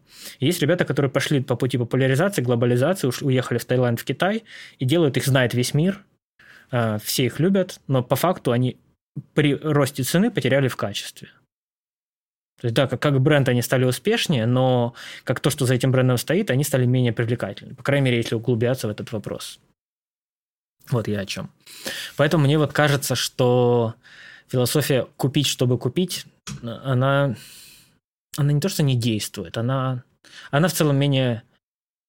Э, как, Но здесь бы я больше сказал, знаешь, про другое, про эмоциональность покупки. Да, да, я же говорю, это вот про то, что то есть вот ты наполняешь все, каким-то смыслом, как, как то, вы чувствуете... Просто вот я о чем. Как только вы э, ловите эмоцию от какого-то предмета, который исходит из предмета, вот тут нужно ловить себя за руку. А если вы ловите эмоции от того, как вы подходите к этому предмету, как вы его ищете, как вы его выбираете, вот это уже другой разговор. Когда вы выбираете инструмент, а не картинку. Да, и вот меня очень, очень вдохновляет иметь вот, да, вот если я что-то что и покупаю такое, чтобы оно вот, да, давало мне какие-то еще как, давал удовольствие от того, что это за вещь, а не просто, что она как что я ее просто купил, да, и она у меня есть. То же самое с одежкой, на самом деле. Вот одно дело купить там какую-то дешевую одежку, совсем дешевую, знаешь, там типа, ну, о, футболка там, за 150 рублей. Есть магазин, в котором футболки стоят 150 рублей. Но м, ты ее купил, да, там типа, о, я купил футболку себе новую.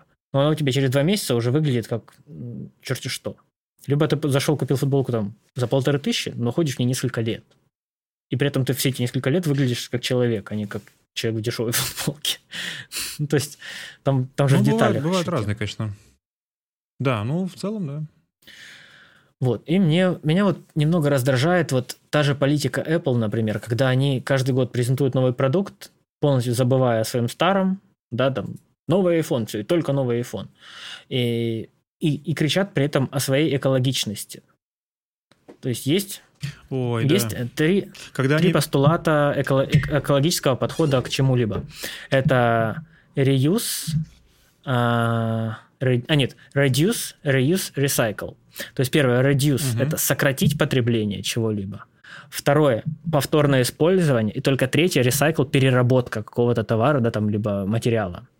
Они полностью закрывают глаза на reduce, то есть на сокращение. Они пытаются тебе продать новый телефон сразу же, чтобы ты сразу обновился старый mm-hmm. на новый в ту же секунду, как только ты увидел их рекламу. Их, э, это самое важное, это типа там 90% эффективности и экологичности чего-либо. Второе – это reduce, ой, reuse, они тоже на это забивают, потому что они не хотят, чтобы ты повторно использовал свои товары. Они их делают максимально неремонтопригодными. Наушники Apple очень тяжело чинить. Э, новые, да, вот их M1-чики, в них тоже ты, это все один чип большой. Ты вот там тоже не заменишь оперативу, если она сгорела. Ты там не заменишь, не знаю, какую-то часть у их техники. Экран. Ну, да, экраны те же, на них не продают даже. То есть ты не можешь пойти в... Они же делают политику, которая мешает вот частным мастерским ремонтировать их технику. Ты меняешь экран, у него там какой-то не такой внутренний яичник, все, у тебя компьютер э, превращается в картошку. И они, собственно, делают полный упор своей рекламе на ресайкл, на третьем, аж на самом неважном элементе. То есть ресайкл, это значит, ты берешь устройство, разрушаешь его, и там из кусков алюминия, которые были в старом устройстве, делаешь новый, выплавляешь новый. То есть это самое вредное из вот этих всех трех. И вот этот подход, который, да, вот просто главное, чтобы человек купил, он сразу же не об экологичности, мне так кажется.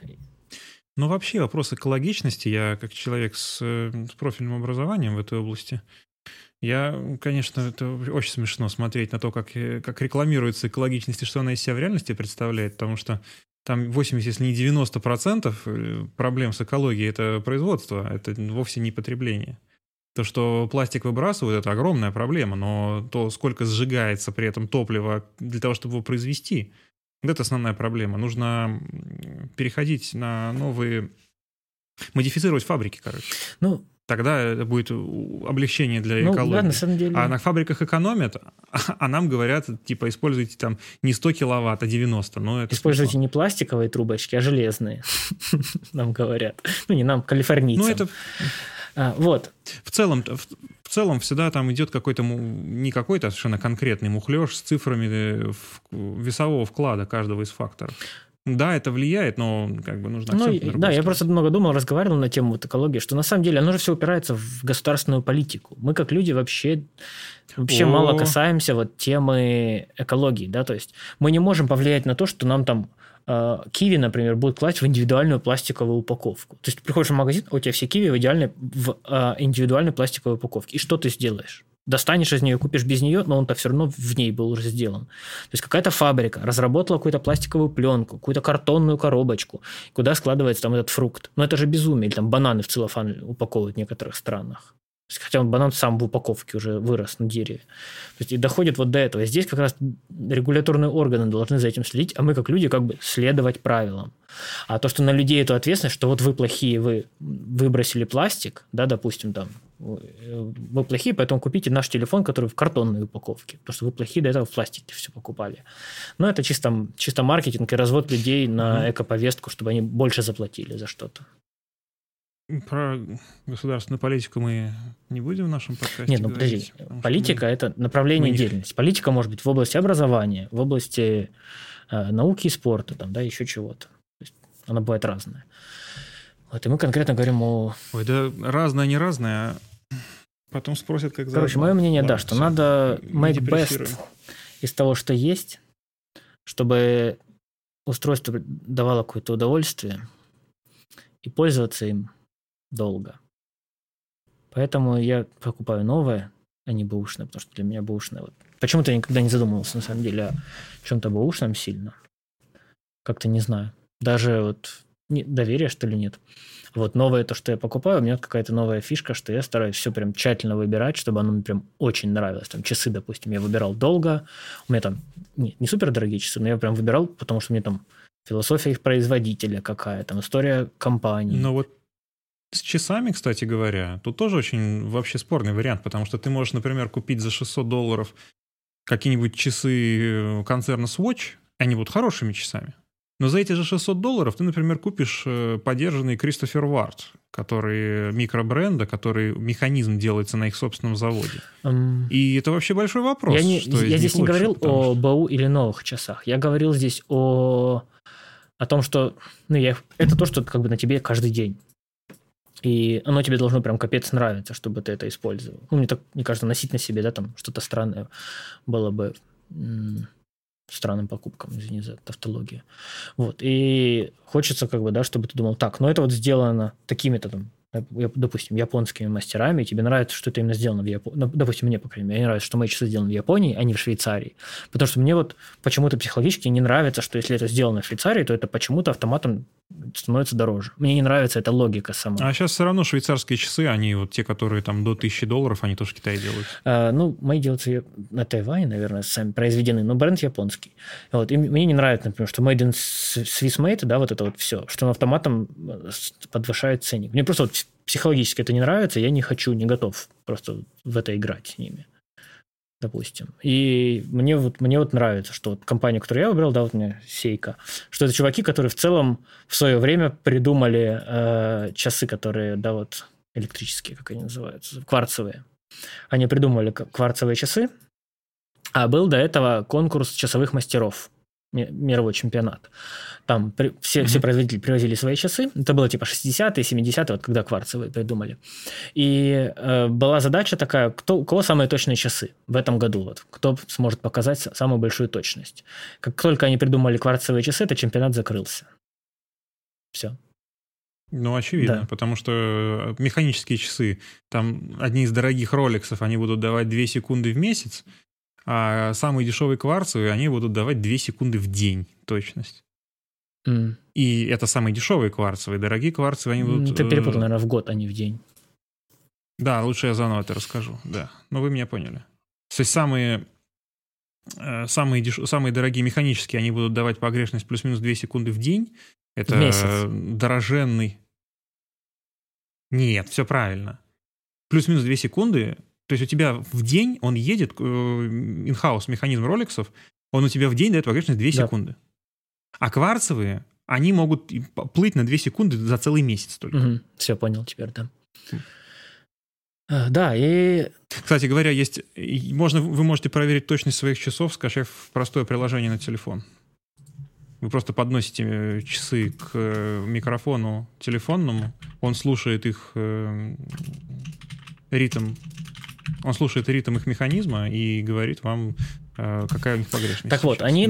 А, я, я расскажу дальше подробнее вот про Сейка. Почему мне нравится так. этот бренд. Они, по сути, они уничтожили все, что можно вот соревновательное э, с механическими часами. Да? То есть они выпустили кварц. А, что они потом сделали? А, так как они поняли, что они убили механику, то есть все, нет смысла покупать часы ради точности, не кварцевые. Они поняли, что умирает как бы постепенно мир механических часов. Они запарились сделали механические часы. У них появилась линейка, называется Seiko 5. Максимально mm-hmm. дешевые механические часы с максимальным набором фич. Там вот эти вот Seiko 5. То есть они, они решили, чтобы не умерла механика, нужно разработать э, специальный специальные часы, да, дешевые, чтобы люди все еще их покупали, и им это не было выгоднее. То есть люди был, был выбор. Не было только теперь кварц. И вот я сейчас хочу прямо прочитать, что это, что у них была за философия, почему они хотели. То есть обычно в мире часов... Тут еще угу. важная ремарка, что, собственно, из-за того, что э, кварцевые часы, они, в принципе, разрушили индустрию механических часов, э, швейцарские э, бренды, они, единственный, собственно, у них оставался выход, это идти в а, область имиджа. Да, luxury. И такие бренды, и такие бренды, как Rolex или, например, Panerai, они что сделали? Они вздули цену там в 3-4 раза и стали говорить об элитарности, о том, что это как бы предмет э, роскоши, предмет стиля. И тут же Сейко, она подсуетилась и решила, что нет, не только роскоши. Вот, пожалуйста, вам выгодно, дешево. Да, вот, и они выпустили Сейко 5. Э, что под этим 5 они подразумевали? Первое, часы должны быть автоматические, то есть с автоподзаводом, что обычно считается, что часы дороже, ну да, когда эта технология появилась новая. А, второе. Ну, когда нет руки подзаводишь каждый день, а они сами внутри ротор крутятся да. от э, Второе, должно руки. отображаться время, э, время, э, день недели должен отображаться и дата. Это тоже усложнение механизма, не слабое, которое обычно добавляет к цене. А, еще два, два, два параметра. Четвертое, они должны быть защищены да, от воды. К, слову, к слову, к слову, по Нерае у них базовая модель без секундной стрелки, они стоили 300 тысяч рублей. Вот, четвертое – это защита от воды. Но это вы имеете старые цены. Усейка 5. И пятая да. защита называется шок-пруф, ну, то есть от ударов. То есть mm-hmm. они вот эти пять своих значений добавили в дешманские часы по цене там типа до 80 баксов. Это японские часы, э, механические, да, вот полностью по всем параметрам. У них там типа окошко, да, там сзади стеклянное есть и тому подобное. То есть они убили механику, сделали доступную механику, а потом у них там был известный инженер, я не, не вспомню его имя, ну, неважно. Он поставился задачей улучшить то, что они уже сделали. То есть их вот э, механизм, связанный с э, кварцем, они поняли, что он недостаточно совершенен. И чувак задался задачей, он много лет это делал, то есть не год и не два, скорее всего, даже не десять, э, поставил себе задачу улучшить этот механизм. И они пришли, э, я думаю, кто хоть чуть-чуть интересуется часами, знает, что есть такая вещь, как Grand Seiko. Это, собственно, их самые дорогие часы, которые делают в Японии вручную, самые лучшие их мастера. Вот, в Grand Seiko есть такая технология, как Spring Drive.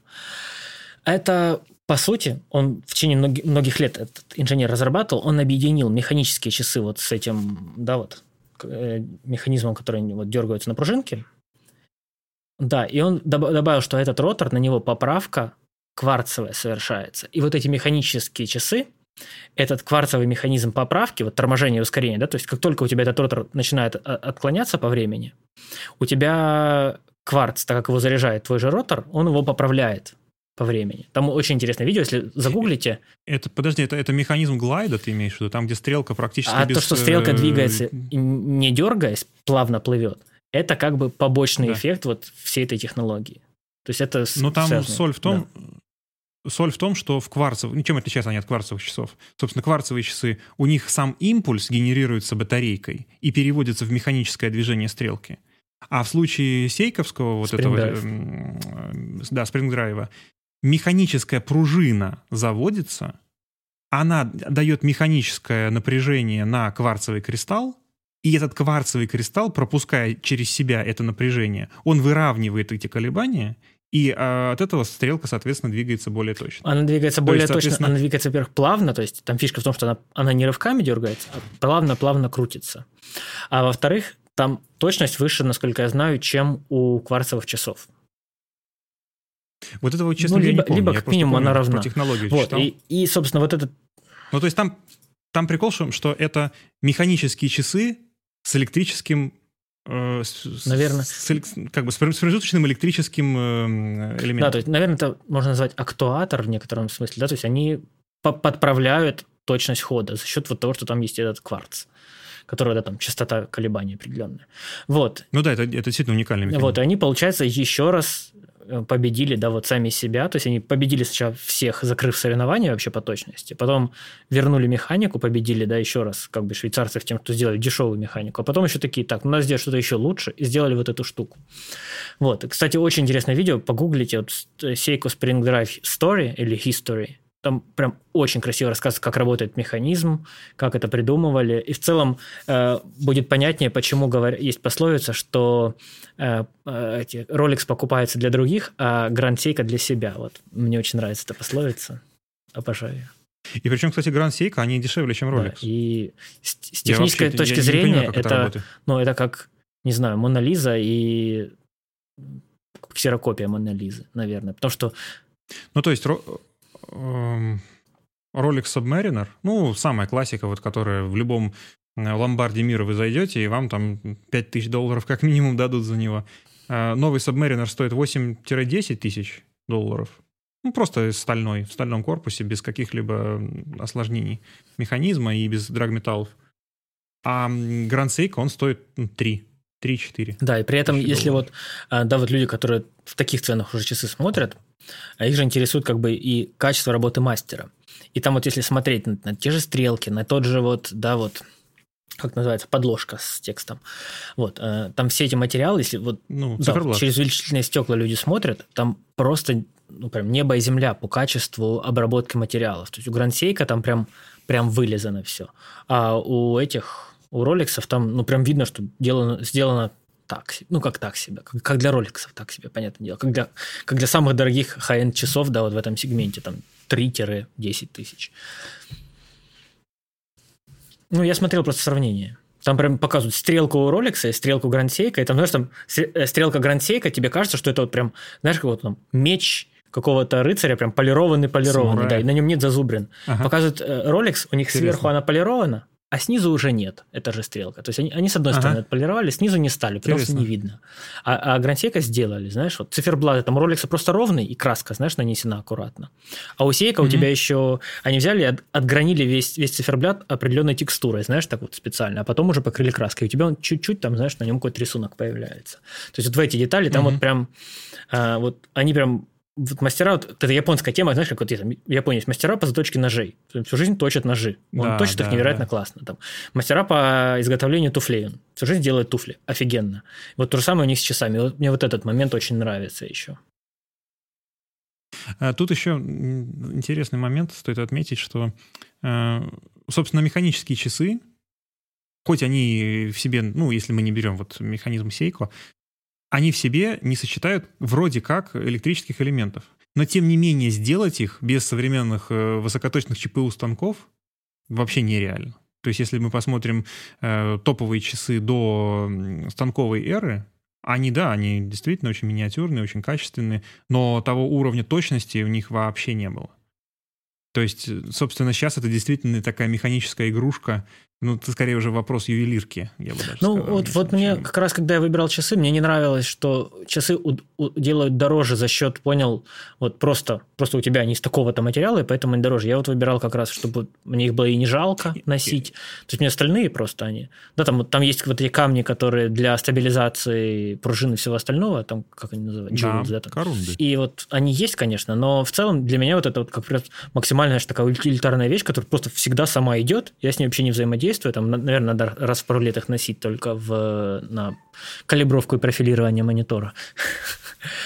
И, и все, и они себе mm-hmm. просто работают. Мне вот, вот это о том, что да, вот вещь должна просто нравиться и просто, просто служить. Вот механические часы, мне кажется, вот об этом, что ты можешь их купить, десятки лет носить и потом подарить кому-то. И они также продолжат идти. И часы это, собственно, вот в том же отношении, так сказать, о вечном, что вещь должна нравиться, должна долго служить.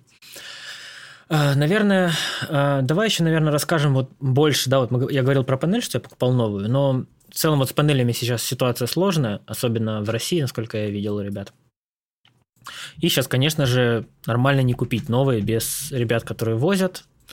Официалы сейчас огромные проблемы испытывают. Панели всегда есть возможность купить бэушные, и по ним зачастую очень хорошо видно, насколько она поюзана, потому что на ней всегда лежат руки. Это то оборудование как раз, которое все-таки есть смысл брать БУ, особенно если вы только начинаете. А, да, там Wave первый, Wave второй сильно дешевле БУ. Ну, тангент да, тангент. Они пластиковые, поэтому на них хорошо видно, если на них много работали, они прям вытираются. Особенно первый, у него длинный вот вынос пластиковый перед шарами. На нем прям видно хорошо. И лучше, конечно же, панель брать более-менее у человека, который, которого знает сообщество. Там в ExitLight очень часто продают старые панельки и ты знаешь человека, вот он на слуху, никто не будет свою репутацию портить, продавая тебе сломанную панель. А, и это такая штука, которая в целом, ну, человек скажет, в каком она состоянии, как она работает, особенно нормальный человек еще и почистит перед этим, чтобы ты сам не напорол ничего. И всегда можно прийти и проверить эту вещь. А, ну, если большинство колористов все-таки в Москве, в Питере. Если с доставкой, то понятное дело, что человек, я думаю, тебе проверит и нормально отправит. Вот. Из того, что стоит вообще рассматривать э, БУ, из панели, да, наверное, в целом можно рассматривать любые БУ, кроме самых древних. Вот. Начинать, наверное, стоит с Авид Artist, она самая дешевая из БУ, но они прям, прям уже не выпускаются давно. Они там в районе 20... Ее да. можно в районе 20 тысяч рублей найти ну, вот на Амазоне условном. А с драйвера? Это, ну, в DaVinci она работает еще. Ну, на крайняк, да, там можно ну, в старых версиях DaVinci работать. Ну, если человек начинает. Ну, тут весь вопрос, вопросы Windows скорее. Работает, работает, это вид. Вот, э, следующее, что у нас есть Tangent Wave 1. Она уже довольно старенькая модель, но очень хороший. Да, в DaVinci у них функциональность довольно-таки сильно ограничена, но если вы начинаете, вам любые шары нужны, если вы хотите цветокоррекцией заниматься. Не знаю, что я начал, решил, что все наши слушатели хотят заниматься цветокоррекцией, но я думаю, все-таки вопрос э, наша работа, я не могу об этом не говорить. Мне это интересно. Вот, поэтому какие-то шары обязательно нужны, потому что без шаров просто ну, невозможно ты кот. Да, без шаров ты кот. Бадумц.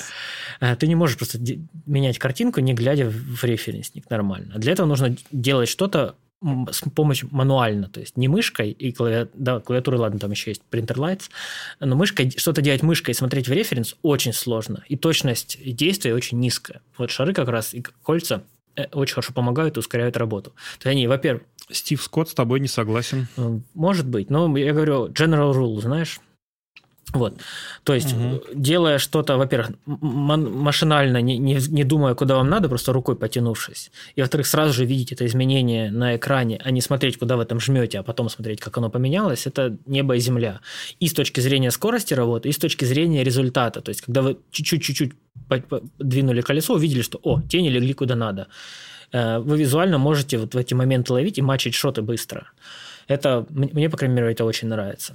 Вот, начинаем, да, та, Авид э, Артист, самый дешман, его Илья Иванов, э, кстати, давно еще советовал, э, хоро, хорошая штука, я тоже рассматривал его, когда покупал.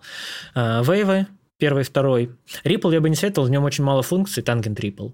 Он дешевле, но в нем почти ничего нет, кроме вот трех э, шаров, поэтому не стоит его, мне кажется. Ну, для DIT скорее. Да, дальше, конечно же, это микро. Микро только, конечно же, для DaVinci. Э, BM она в, DaVinci раскрывается, но DaVinci уже сильно ушла от того, когда выходила микро. Уже HDR колеса вам, э, в HDR панель вам нормально не переключиться. Ну, понятное дело, у микро очень мало э, функций по сравнению с, с той же минькой. У вас нет там управления кривыми, управления там квалифайерами и тому подобным. То есть понимаете, что вы будете ограничены. Это маленькое устройство все-таки. А, а мини там сколько? Две с половиной она сейчас Да, стоит? что-то такое. То есть, да, это уже на, на самом деле в бюджете более-менее, да, когда ты уже цветом зарабатываешь, это можно себе в бюджет поместить, да, как-то насобирать. Но на начале, конечно же, это неподъемно, потому что за две с половиной люди и комп соберут, и как бы и сайт себе сделают за эти. И монитор. Да, комп и монитор. И сайт надо услуги найти. Вот, э, услуги продать точнее. Вот, то есть вот начало это все-таки микро, два вейва, артист. Еще в целом вот тангентовские разные там блоки проскакивают. Там стоит смотреть и, наверное, уже советоваться с коллегами, какие блоки там, тангент элемент, да, вот эти вот блоки. Там надо уже смотреть с коллегами, советоваться, что они рекомендуют. Тангент в целом очень крутые в других программах для цветокоррекции, где есть маппинг полноценный. Там они раскрываются невероятно по сравнению с BM. То есть, если вы не в DaVinci работаете, то вам тангент это прям ваш лучший друг с его маппингом, с кучей, кучей, кучей, кучей кастомизации. Вот. Э, я бы еще вот, знаешь, что так как я покупаю всегда новое, и мне, меня никогда не было случая, что мне не везло и что-то было не так, э, что вот с возвратами? Как вот ты по поводу возвратов паришься? Вот ты покупаешь. Как, как ты думаешь вообще? Э, возвраты на самом деле всегда это ну, умение разговаривать в первую очередь. То есть, То есть чаще всего, чаще всего, если ты спокойно излагаешь проблему продавцу, и при этом настойчиво, то, в общем, с возвратами чаще всего сейчас проблем нет. То есть сейчас э, самые большие проблемы это когда у тебя не принимают с возвратом угу. товар, а когда у тебя берут его на экспертизу. Угу.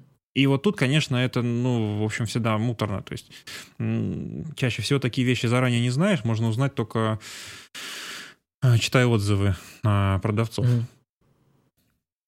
Потому что вот, например, я узнавал у своего магазина, вот, который мне нужно будет по гарантии нести, если что, видеокарту, там у тебя берут где-то на 40 дней.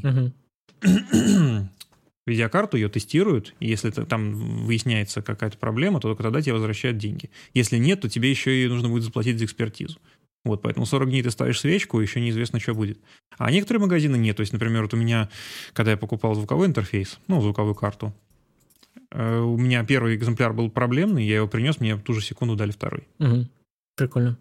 То есть все зависит сильно от магазина. Сильно от магазина, просто спокойно, вежливо знаете свою, свои права, что у вас есть гарантия, что вы можете вернуть любой товар. То есть, на самом деле, вот этот сейчас у нас, э, на самом деле, в СНГ это основной какой-то э, священная карта магазинов, когда они рассказывают про какой-то сложный товар технически. Uh-huh. На самом деле, технически сложный товар — это тот, который может работать сам по себе. То есть вы воткнули в розетку, он работает. Все остальное — это никакой не сложный товар. То есть видеокарта — это никакой не сложный товар. И, ну, естественно, это в некоторых случаях приходится доказывать в суде, uh-huh. Но тем не менее, как бы закон, он на самом деле очень на стороне покупателя, даже у нас. То есть mm-hmm. в Америке там, ну не в Америке, вообще в целом в, на Западе, там можно купить, попользоваться, то есть, например, купить на обзор, попользоваться и сдать в магазин. То есть, ну там вообще, конечно, это фантастические правила в этом плане. У нас тоже можно, но нужно в целом просто быть готовым к тому, что вам нужно будет обивать какие-то пороги. Ну, в целом смотреть на рейтинг магазинов, да? Да. А да, где да, можно конечно. посмотреть рейтинги магазинов? Э, в Яндекс, если покупаете в Яндекс Маркете, вбиваете э, название магазина угу. И просто пишите отзывы, там отзовик, mm, там какие-то да, еще там у нас сайты есть. Я просто видишь, как просто человек, который в России вбиваете. почти ничего не покупал никогда, мне прям вот эта тема прям для меня, знаешь, такая яма незнания, поэтому мне очень интересно, как оно вообще на практике функционирует. Прикольно. Не, ну там в худшем случае вы пишете заявление сначала в магазин о том, что вы не согласны, у вас обязаны его принять, подписать.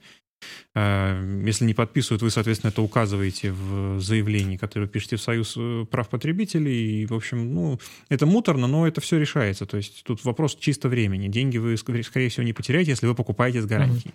Как бы, если вы покупаете у юр лица с гарантией, то, скорее всего, деньги вам вернутся просто, может быть, не там, в первую секунду, как вы поймете, не что у вас Э, вам продали какой-то ломаный товар. А стоит ли при вот ты купил что-то открывать, записывать, фоткать, как оно у тебя открывается, все ли в порядке?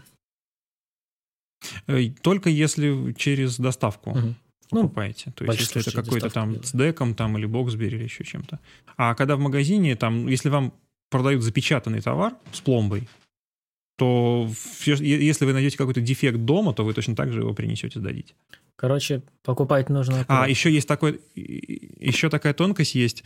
Эм, некоторые товары, действительно, то есть, например, монитор, на них вообще какие-то совершенно свинские правила распространяются. То есть э, монитор считается бракованным, ну там в зависимости от производителя, мониторы считаются бракованными, если у него подряд 3 и более битых пикселей. Иногда там вообще там группами по 8 битых uh-huh. пикселей. И если вы это обнаруживаете, то если их там, например, там не 3, а 2 подряд, которые прям по центру, которые просто как бельмо через всю картинку скачут, то вам скажут, извините, вот по правилам этой компании э, мы вернуть вам не Кстати, можем. поэтому Но есть крайне важно делать проверку на битые пиксели при покупке монитора. Если новый, прям прям в магазине там смотреть, там 500 рублей по Ситилинк это стоит услуга. То есть ты прям с мастером вместе смотришь. Лучше посмотреть, я думаю, хоть как-то это проверить. Вот. И вот это очень тонко, потому что э, у Ситилинка это услугой продается. В некоторых магазинах это вообще не предлагают. То есть э, те, которые работают вот, ну, типа как юрлица через Яндекс Маркет, они зачастую вообще не разрешают посмотреть на монитор, и у них, как бы, я бы брать не советую, я бы скорее с рук бы взял, чем вот таких mm-hmm. магазинах. А, и, но есть тонкость. Есть тонкость, вот об этом почему-то многие не знают. Если вы заказываете, если вы покупаете не вживую в магазине, а если вы покупаете вы через интернет-магазин, то через интернет-магазин вы можете вернуть в течение 7 дней. Даже сложный товар. Угу. И мониторы вернуть можно. Круто. Там, ну, как бы тоже там магазин может на, на, артачиться, но по закону он обязан. То есть вот 7 дней при покупке в, в интернет-магазине имеете право вернуть вообще без, без... объявления угу. причин, почему Класс, не нравится, да. да. Даже не говорить, ну, можете не сказать, что он там бракован. Ну, видишь, да, я вот эти все штуки не имел возможности использовать, потому что ты знаешь, в мой регион доставка это точно не неделя. То есть даже если я куплю, то оно ко мне приедет через месяц, и там уже все сроки просто выйдут. Ну, интересно. Да, ну, мои слова, как бы не верьте им на... Э, всегда делите советы из интернета на 4, э, сами проверяйте, ищите. Это все нужно, естественно, выяснять э, пункт закона о правах потребителей, и уже ну, как бы на месте все решается. Но это все решаемо. То есть в худшем случае вам потребуется просто платная консультация юриста, чтобы вам помогли составить эм, заявление с претензией. То есть все как бы, если дорогостоящие покупки, то как бы вы все себе все вернете. То есть если вы боитесь там покупать э, NVIDIA 3090 260 тысяч с гарантией странной, не бойтесь. Если гарантия не, есть, не бойтесь, просто лучше не покупайте пока что. Оно того не стоит, ребята. На Западе они уже дешевеют. Они уже меньше 2000 долларов проскакивают. Те же 3090. Подождите. Все еще будет. Ну, кстати, мне кажется, это пока что еще штучное. Не ну, уверен. Ну, посмотри, что... посмотри ну, летом посмотрим, что, что Виталик нам расскажет про эфир. Да. Там вообще этим летом, может быть, рынок майнинга вообще перекроет, перекроится. Ну, это уже... Будем обсуждать, я думаю, это дело. в каких-нибудь э, выпуске новостей. Делаем выпуск новостей, когда много чего поменяется. Железо новое выйдет, крипта новое выйдет. Пообсуждаем какими-то новостями. Мне кажется, будет интересно. Так, я думаю, что? Мы пообщались. Да. Покупайте с умом. Э, пользуйтесь и любите то, что у вас есть. Такая моя позиция. Не покупайте Атома с умо. Это моя ремарка. Ну, а Томас с умом не стоил одного проекта. Ну, ладно, неважно. Другой разговор. Ну, а мы с вами встретимся уже совсем скоро на волнах цвета передачи. Пока. Так, ты еще не сказал, что подписывайтесь на наши... А, Или мы типа, сейчас... Нам нельзя же говорить. Типа, подожди. А сейчас все. нельзя, все. По скриптум под, под, подскриптум. А, подпишитесь на различные соцсети, в которых вы нас найдете. А, ссылка на Telegram в описании. SoundCloud и любые другие аудиоплатформы по слову цветопередача вы нас легко найдете. На ютубчике посмотрите, у нас очень красивые э, рендеры. Мы старались во всяком случае, мы столько на них убиваем времени, что они обязаны быть красивыми. Да. Поставьте комплимент рендеру. Просто комплимент рендеру. Можете написать комплимент рендеру. Это будет хорошо. Короче, да, слушайте, подписывайтесь. Не забывайте любить своих родителей. Всем счастливо. До свидания.